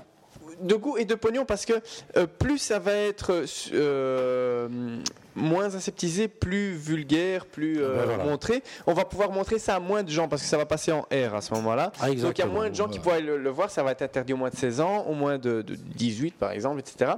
Et donc les maisons de prod font tout pour même les films d'horreur maintenant Ouais, sont aseptisés tout pour toucher un plus grand Le public. sang est rose pâle plutôt que rouge vif. Je sais, je m'étale. euh, Non, mais- mais- j'avais envie de le dire. Non, mais tu as raison parce que je, te rejoins totalement et c'est exactement là où on se Et, trouve. J'ai un exemple parfait. Euh, Sam Raimi, tu connais Sam Raimi Bien sûr. euh, Evil Dead. Les trois Evil Dead, oh non, les deux Evil Dead sont hyper sanglants, hyper. euh, bon, c'est dans le burlesque, etc. Ouais. Mais quand tu regardes le nouveau film de Sam Raimi, enfin le, le dernier film d'horreur de Sam Raimi qui est. euh, celui-là où ce que la, euh, la manouche vient demander un prêt à la, à la banquière et que la banquière refuse, elle lui jette un sort, etc. Le film est bien, mais il est aseptisé. On ne voit plus de sang, le sang est remplacé par des insectes, etc. Et je trouve ça Voilà, très, très, très Hollywood, dommage. Hollywood, c'est ça. Exactement ça. C'est de dire, je dois plaire au grand nombre parce que j'investis tellement. Il faut que je. C'est même pas j'inv- j'investis tellement. J'investis point. Donc je dois recueillir énormément. Et c'est ça qui tue. Est-ce que l'Europe va nous sauver de, de, de, de le- l'hollywoodisme? Je ne suis pas sûr. Parce Non, que les Français suivent la même veine. Pas l'Europe, mais le cinéma indépendant Non, peut nous sauver. pas indépendant. Le cinéma de l'Est, le cinéma anglais, écossais, wallon. Il y a certaines Euh, il faut, il faut qu'on sorte de, de- de- du syndrome euh, euh, Poulvord et compagnie. Oui, oui, non, non. C'est de la grosse merde le, le- le commerciale. gros cinéma, mais le, le cinéma, même le cinéma indépendant américain, il y a des Ah, ben, chouettes euh, trucs. ben, c'est ce que je dis. Et, et il faut quand même savoir que Poulvort, au début, enfin là pour le moment, il s'est un peu perverti. Au début. Mais, mais Poulvort, au début, était bon. Au début. Attends, Non, mais on va quand même terminer là-dessus que on vit quand même une époque très bizarre et dictée par Et l'argent. je terminerai sur laissez-nous quand même nos super comics. Voilà. Bon, mes amis, on va peut-être passer à la suite de notre euh, podcast parce que on, on s'éternise, on s'éternise, on s'éternise. Et euh, on avait pris des bonnes résolutions justement de, de- de- d'essayer de, de- raccourcir un peu le temps. Et on les a détruites aujourd'hui. On va continuer la suite de notre petit programme et ça va être encore un mois à travailler parce que j'ai pas travaillé beaucoup euh, pour les, les news, les news culture à cause de mon iPod qui a lâché. Euh, on va passer tout de suite au quart d'heure vinyle.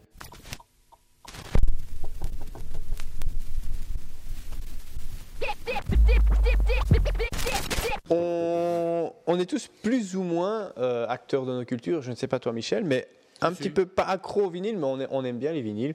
On aime bien l'objet. On en a Je déjà suis né dans le vinyle. ah, mais on a discuté très très souvent de ça dans, dans nos cultures, euh, que c'est un objet authentique. euh, euh, oui, j'en vois, j'en j'en vois justement dans ta galerie qui se trouve ici. Cadeau. Et euh, mais il faut bien les écouter ces vinyles. Et euh, moi je vais euh, je vais essayer par mon mon expérience et mon rendu de de, fournir les infos euh, pour bien choisir euh, sa platine. Euh, il y a énormément de platines sur le marché. Si vous voulez vraiment des infos très très pointues sur les préamplis, sur vraiment toutes les formes de, de platines qu'on peut trouver, vous pouvez aller sur actuvinyle.fr, rubrique comment choisir sa platine, et c'est très très très complet. Moi ici, je vais vraiment vous parler de mon, de mon expérience à moi. Et moi, je suis quoi? Je suis un DJ. Donc, euh, qui a commencé. DJ, toi J'étais DJ, DJ. Alors, avant d'acheter sa platine, il faut voir euh, quelle utilité justement on veut, on veut en avoir. Moi, j'ai su, j'ai subdivisé justement en deux, en deux parties. Ou tu achètes des platines pour mixer, ou tu achètes des platines pour l'écoute. Pour écouter. hein. Ça, c'est ça, c'est c'est deux catégories. Euh, et alors, tu as deux grandes catégories dans les platines. Tu as les platines à courroie et la platine à entraînement direct. Entraînement direct. Alors, je vais expliquer un petit peu qu'est-ce que c'est. Le platine à courroie, c'est une, euh, c'est une force physique qui entraîne la rotation du disque. Euh, je m'explique. Donc, c'est une corde, une, une, bah, une courroie qui est placée à l'intérieur euh, de la platine qui permet au vinyle de tourner. L'entraînement direct, c'est une force magnétique. Donc, tu as un aimant au milieu et un aimant à l'extérieur. Euh, plus et moins se repoussent et c'est ce qui permet à la platine de tourner. Euh, ben justement, moi je, vais commencer par le mix qui est mon, dada à moi. Donc pour, mixer, il faut deux platines. Et euh, il faut mixer à entraînement direct. Parce que, en fait, en, en parlant court pour mixer, moi je mixe au tempo. Il faut mettre deux musiques au même tempo et les caler l'une dans l'autre, les fondre l'une dans l'autre. Et pour cela. Ce que tu avais expliqué dans un précédent euh, Tout à fait. dossier Voilà. qui était, euh, je ne sais plus le nom du dossier, mais, mais bon. Voilà, oui. Euh, nos cultures euh, numéro moins 1.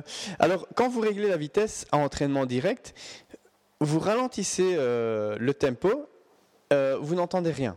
Parce que c'est euh, magnétique et on, ne- ressent pas justement cette diminution de tempo. Maintenant, à courroie, il faut que la courroie, fasse le tour des poulies. Et là, ça fait, euh, je vais vous le faire en, en bruit, ça fait parce que la courroie doit reprendre son rotor. Donc pour mixer, c'est mieux un entraînement direct. Alors, dans le mix, il y a deux façons de mixer. Il y a le scratch et il y a le tempo. Euh, pour le scratch, moi, je vous conseillerais une platine avec un bras droit à la place d'un un bras, un bras incurvé. Vous voyez ce que je veux dire? Donc, le, le bras, c'est le, la petite tige, qu'on- pose sur... Donc, donc, comme sur la technique CMK2. La technique MTA2, le bras est incurvé. Ah, il est pas droit. Mais on peut l'utiliser au mix aussi, mais c'est mieux un bras droit. Tu as les Stanton, par exemple, qui sont avec des bras droits comme ça. Voilà. Donc pour le scratch, je vais vous donner une référence. Je vais vous donner deux catégories, chères et moins chères. Donc vous avez la T62 Stanton qui a un bras droit, un pitch de 10%, qui a 189 euros. Ça, c'est une petite euh, platine de base pour Elle est très bien, c'est ce que j'ai à la maison, ça tourne vraiment très bien. voilà, pour scratcher, c'est pas mal. Ce qui est très très important aussi pour moi, c'est la cellule. Et c'est quoi la cellule? Est-ce que vous connaissez, euh, vous savez c'est quoi la cellule? C'est le diamant en fait. C'est la pointe qui va poser sur le vinyle. Ça s'appelle une cellule. Euh, moi, je ne, je ne jure. On appelle ça aussi l'aiguille. Ou une aiguille. Une aiguille. L'aiguille, c'est ça, en fait. Voilà, c'est, la cellule, c'est le- l'entièreté de, de ce qui compose la cellule. La cellule, c'est le, le diamant, et l'aiguille, euh, enfin, euh, et la cellule, c'est la totalité de, euh, de, de ce qui, ça- ça- qui s'attache au, au bras. Moi, je ne jure que par orthofon. Je ne sais pas si tu connais une autre marque, toi, Rafa. Orthofon, ouais, non, c'est ce que j'utilise aussi, mais je connais pas d'autres marques, mais c'est ce que les professionnels Voilà, utilisent. quoi. Orthofon, c'est vraiment la référence des, euh, des aiguilles, des cellules. Euh, Orthofon fait une cellule spéciale Scratch qui coûte 115 euros. Donc, si vous voulez vous lancer dans le Scratch au début, il faut un budget euh, donc de 189 euros pour la platine et 115 euros pour euh, la cellule, ce qui vous fait un total de 304 euros la platine.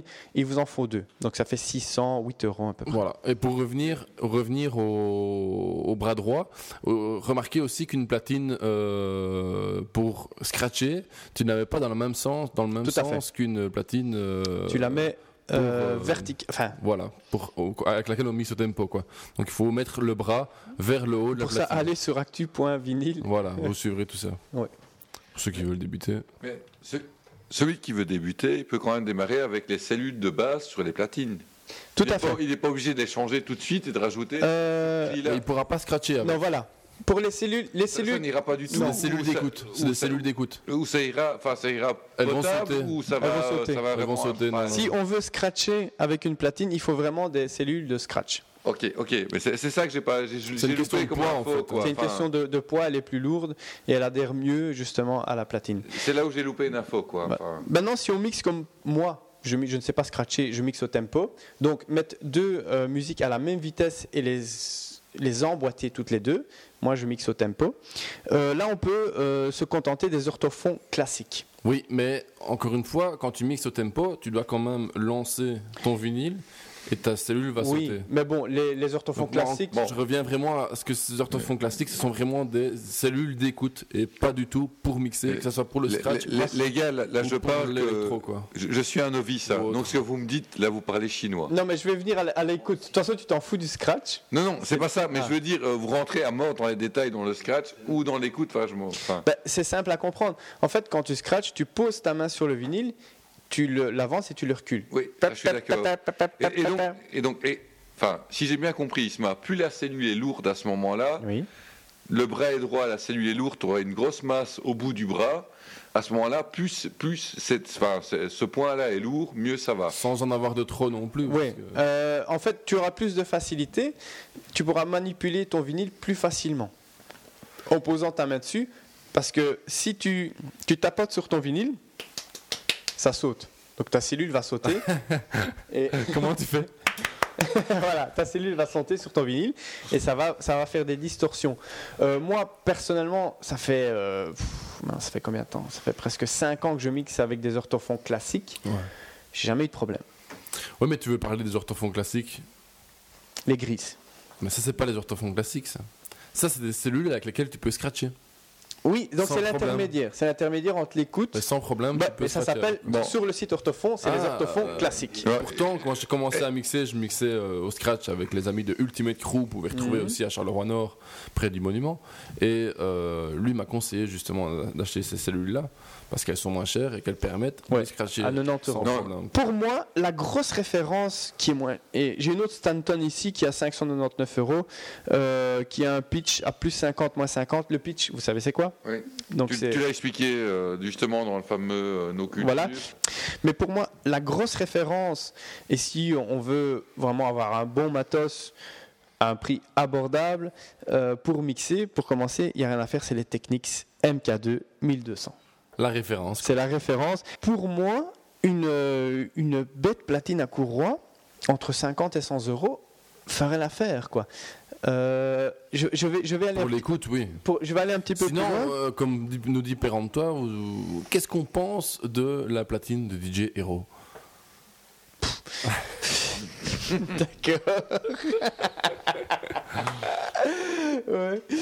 Euh, en, en fait, euh, ce qui compte, c'est que sur la platine, justement, à courroie, tu ne dois pas l'accélérer ou la, ou, la, ou, ou la, ou la ralentir, en fait. Parce que tu, ne la touches pas. Tu la mets en route, tu mets ton aiguille dessus. C'est comme si tu écoutais un CD. Quoi. Voilà, c'est comme si tu écoutais un CD. Maintenant, ce qui, ce qui, est, euh, ce qui est pas mal à, à savoir, c'est est-ce qu'il y a une, euh, une prise où tu peux brancher un préampli dessus?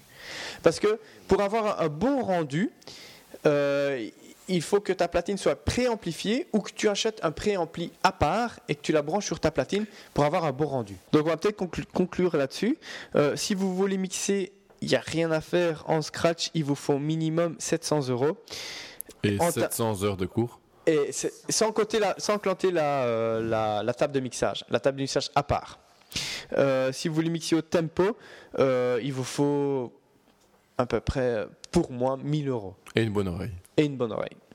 Euh, pour euh, l'écoute, donc euh, vous achetez une petite platine à courroie à 80 euros plus un, orthophon à 170 euros, ce qui vous fait 250 euros plus les préamplis que tu as déjà déjà. Moi, les préamplis, j'en ai trouvé entre 180 et 350 euros. Maintenant, comme je l'ai toujours dit, si on est passionné, si on est maintenant tout, tout dépend, tout dépend ce qu'on veut faire avec ces vinyles. Moi, je vais en brocante, j'achète des vinyles, je les écoute c'est pas obligé euh, de, de dépenser autant d'argent. Mais, si on est prêt à mettre par exemple 200 euros pour un vinyle, et, et si on veut vraiment avoir une bonne écoute, là on met le prix et on ne se prive pas. Voilà. Je répète encore une fois mon, euh, ma référence en niveau de site de vinyle, c'est actuvinyle.fr et vous avez toutes les références que vous voulez. On va peut-être conclure là-dessus. Et en dehors de nos cultures, qu'est-ce que vous faites mes amis?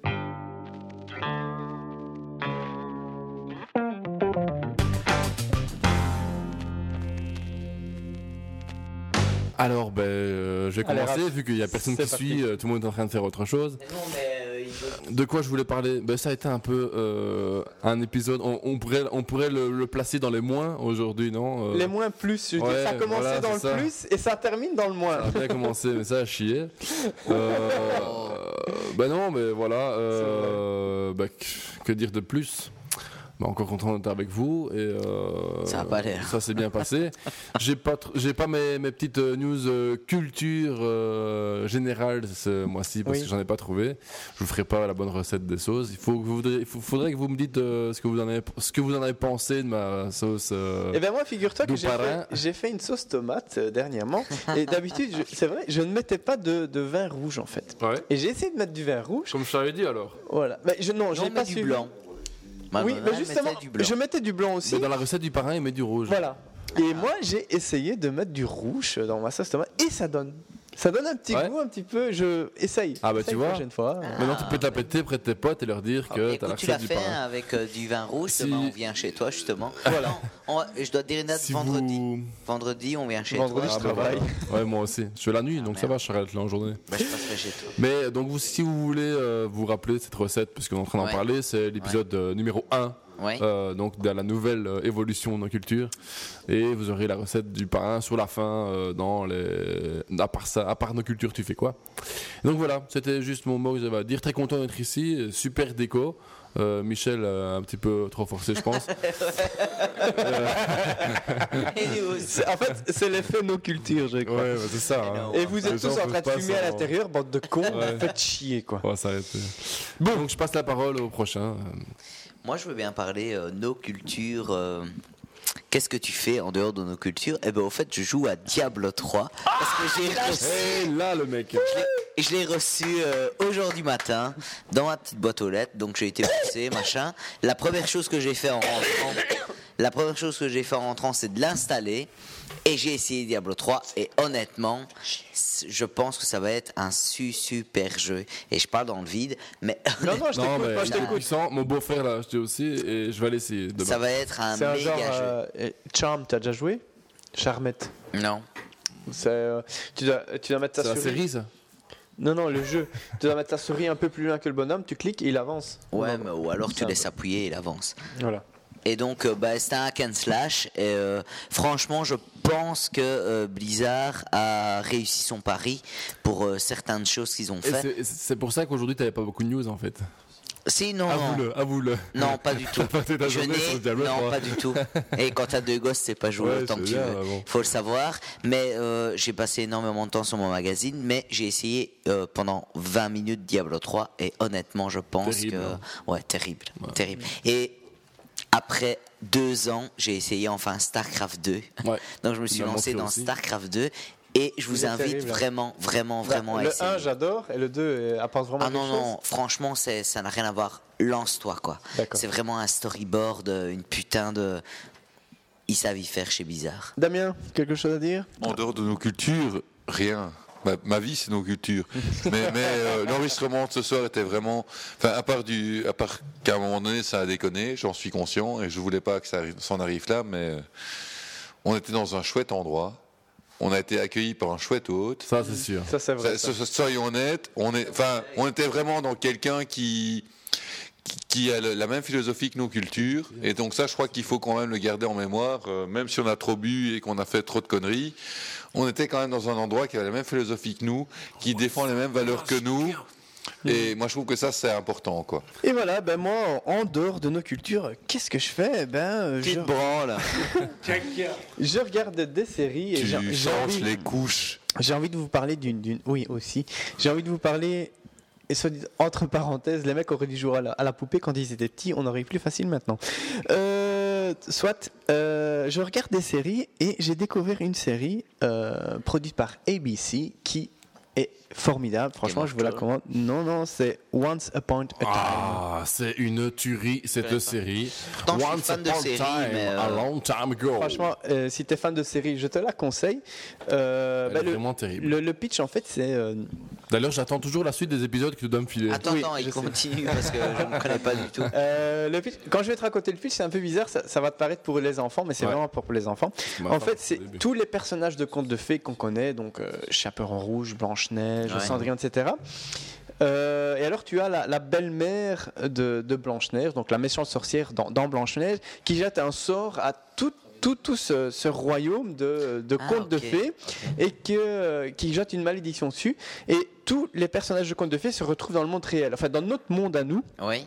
Et ils ont perdu la mémoire. Donc tu ne sais pas qui est qui. Tu as Blanche-Neige, tu as Cendrillon, tu as euh, Chaperon Rouge qui, qui se retrouvent dans notre monde, prisonniers d'une malédiction. Et, euh, et c'est ça la Tout et- doucement dans le film, tu commences à voir qui voilà, a- tu vois qui est qui, qui est quel et rôle, la euh. seule qui a la mémoire en cours, c'est la méchante reine. Donc euh, la, la méchante belle-mère sait euh, qui elle est et qui sont tous ces, ces personnages. Et l'intrigue se, se déroule dans, dans- dans- dans ce milieu. Quand je vous dis le pitch, ça fait série pour les enfants, mais c'est Ouais. vraiment pas pour les Mais enfants. franchement, il faut Tous- regarder. tous les, tous les contes sont vraiment dénaturés. Tu as Blanche-Neige qui se bat un peu comme un karatéka ou comme un gros chasseur. C'est euh, franchement, je vous la conseille. Chaque personne à qui je l'ai conseillé, euh, Ah, des- ouais, le vrai. premier à me l'avoir conseillé, c'est Isma. Enfin, il me l'a pas conseillé, il me l'a laissé sur ma clé USB. Et j'ai regardé, et je suis resté comme un boyard accroché à cette série. J'ai regardé tous les épisodes en une nuit, je pense. De branler son chat. Ouais. Ma boîte à caca. Euh, Chaperon rouge est très bonne, soit dit en passant. Soit, euh, Ça, c'est vrai. Mais Alors- en parlant de série, euh, légèrement salope dans le film. alors la série c'est Once Upon a Time. Euh, ils, ils parlent de faire une saison 2. J'espère très vivement qu'ils vont faire une saison 2 parce que ça vaut vraiment le coup. J'ai encore euh, un petit truc que je fais en dehors. j'ai envie je- de rebondir sur ta série. Je sais pas, J'ai un cheveu dans mon, dans mon verre. j'ai envie de rebondir sur ta série, c'est euh, Game of Thrones. Oui. Je sais pas si t'as entendu les critiques euh, sur l'épisode 6. Il paraît que ça part en sucette Ah bon? et que on a énormément de critiques de la communauté. Donc moi je n'ai pas vu. Je ne sais pas comment les autres l'ont vu, mais il paraît que c'est euh, En fait, je suis en train de on est en terminer. train de tomber dans la merde quoi. C'est vrai? Oh non Ouais ouais ouais. En fait, je suis en train de terminer le, la, la deuxième intégrale de, de Martine. ouais. Euh, je suis à la fin, je suis à la 700e page. Euh, donc une fois que j'ai terminé le, le- le deuxième bouquin, Ouais. le deuxième intégral, Il est bien, hein, mais le troisième à la moitié, tu vas avoir dur. on en reparlera plus tard. Ouais, ça va. Euh, on va zapper peut-être là-dessus. Je, ce que je fais aussi, euh, on a fait l'apologie de Apple, de Steve Jobs et tout. Moi, je les encule, ces enculés. Windows Ça, on le 8. sait. Fuck, fuck, fuck, fuck, fuck. Non, moi, je suis sur Ubuntu, les amis. Ouais, Et ça je- ne marche pas. Je vous emmerde, je vous emmerde. Je vous emmerde. La version 12.10 de Ubuntu vient de sortir.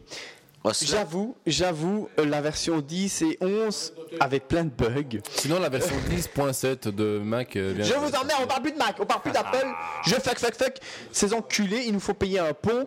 Appuie pas sur les boutons a- main, alors là. que Mais sur- il a raison. alors que Mac, sur- ça bug. Ouais, ça alors que sur Ubuntu, j'avoue, l'ergonomie du 10 et du 11. Quoique là, j'ai mis mes, mes 8 gigas euh, Laisse-moi terminer. L'ergonomie du 10 et du 11, j'ai eu du mal à m'adapter, mais à force, je m'y suis adapté et j'ai trouvé cette ergonomie très fonctionnelle. Très fonctionnelle, très aseptisé.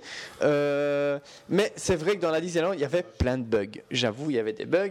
Tu appuyais sur une touche, euh, t'avais, euh, la, la fenêtre n'apparaissait pas, etc. Ici, euh, avec la naissance de, de mon, de mon chéri d'amour, je n'ai plus été sur mon PC depuis X temps. Et quand j'allume mon PC pour aller sur Ubuntu, je vois à 12.10, euh, là, donc la- l'update est arrivé. Je l'installe. Et franchement, c'est une tuerie. Une, ré- euh, une réactivité à, tu, à, à couper le souffle. Donc tu appuies sur un bouton, paf, tu as la fenêtre qui s'affiche. Euh, tu, allumes, tu allumes et tu éteins ton ordinateur. Je Visuellement, ça a changé? Euh, non, il y a Graphiquement, non? Juste il y a quelques transparences en plus, Ouais. mais la réactivité est super. Ils ont éliminé tous les bugs. Donc tu appuies sur n'importe quelle icône, ça apparaît direct. Mhm. Pour éteindre et allumer ton, ton PC, je ne déconne pas, 15 secondes. Ça, c'est comme Max. Oui, mais Mac, putain, tu le payes 1200 euros, ton putain de 13 pouces. Moi, c'est gratuit, Ubuntu est gratuit, et tu as un, un service euh, équivalent à macOS. Et je voulais euh, à tous dire, dites fuck à Mac, dites fuck à Apple, et tournez-vous vers le, le freedom, mes amis. Le vers, euh, libre. vers le logiciel libre. Et euh, Ubuntu 12.10, c'est une tuerie. Mais bon, ne reniez pas Mac parce que c'est une grosse, grosse tuerie aussi. Bon, je crois qu'on arrive à la fin. Je On crois que tout le monde a, a fait le tour de, de- de ce qui faisait un peu en dehors de nos cultures maintenant. Voilà. Euh, je voudrais, euh, je voudrais terminer par des remerciements À Pour des- Jocelyn, à- à Viviane. à, à tous ceux qui nous ont suivis encore en- envers et contre tout.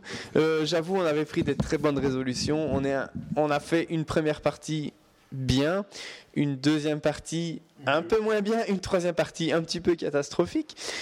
Mais euh, voilà, c'est la, la philonoculture, on l'assume.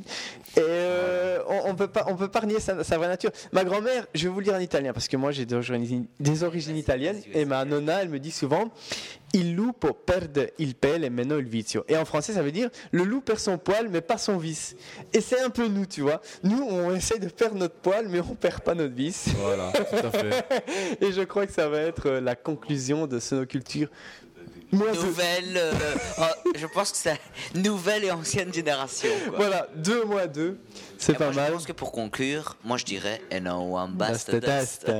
Et on pourrait aussi remercier encore une fois nos auditeurs qui nous suivent toujours en, en live, nos habitués Randall Flack, Anna Fleet, euh, Anna Fleet, pardon, excuse-moi, chaque fois je, je, je le mange ce mot.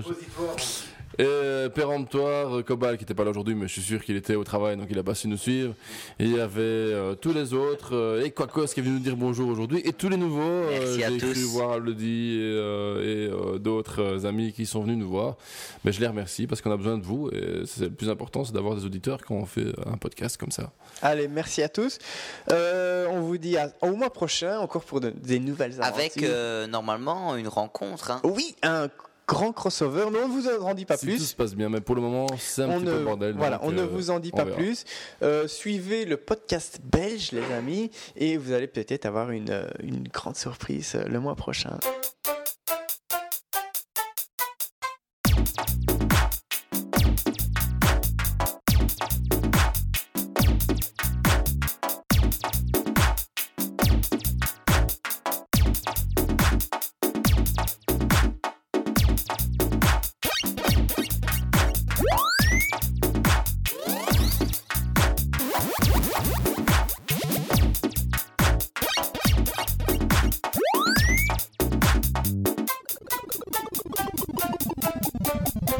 Nos cultures.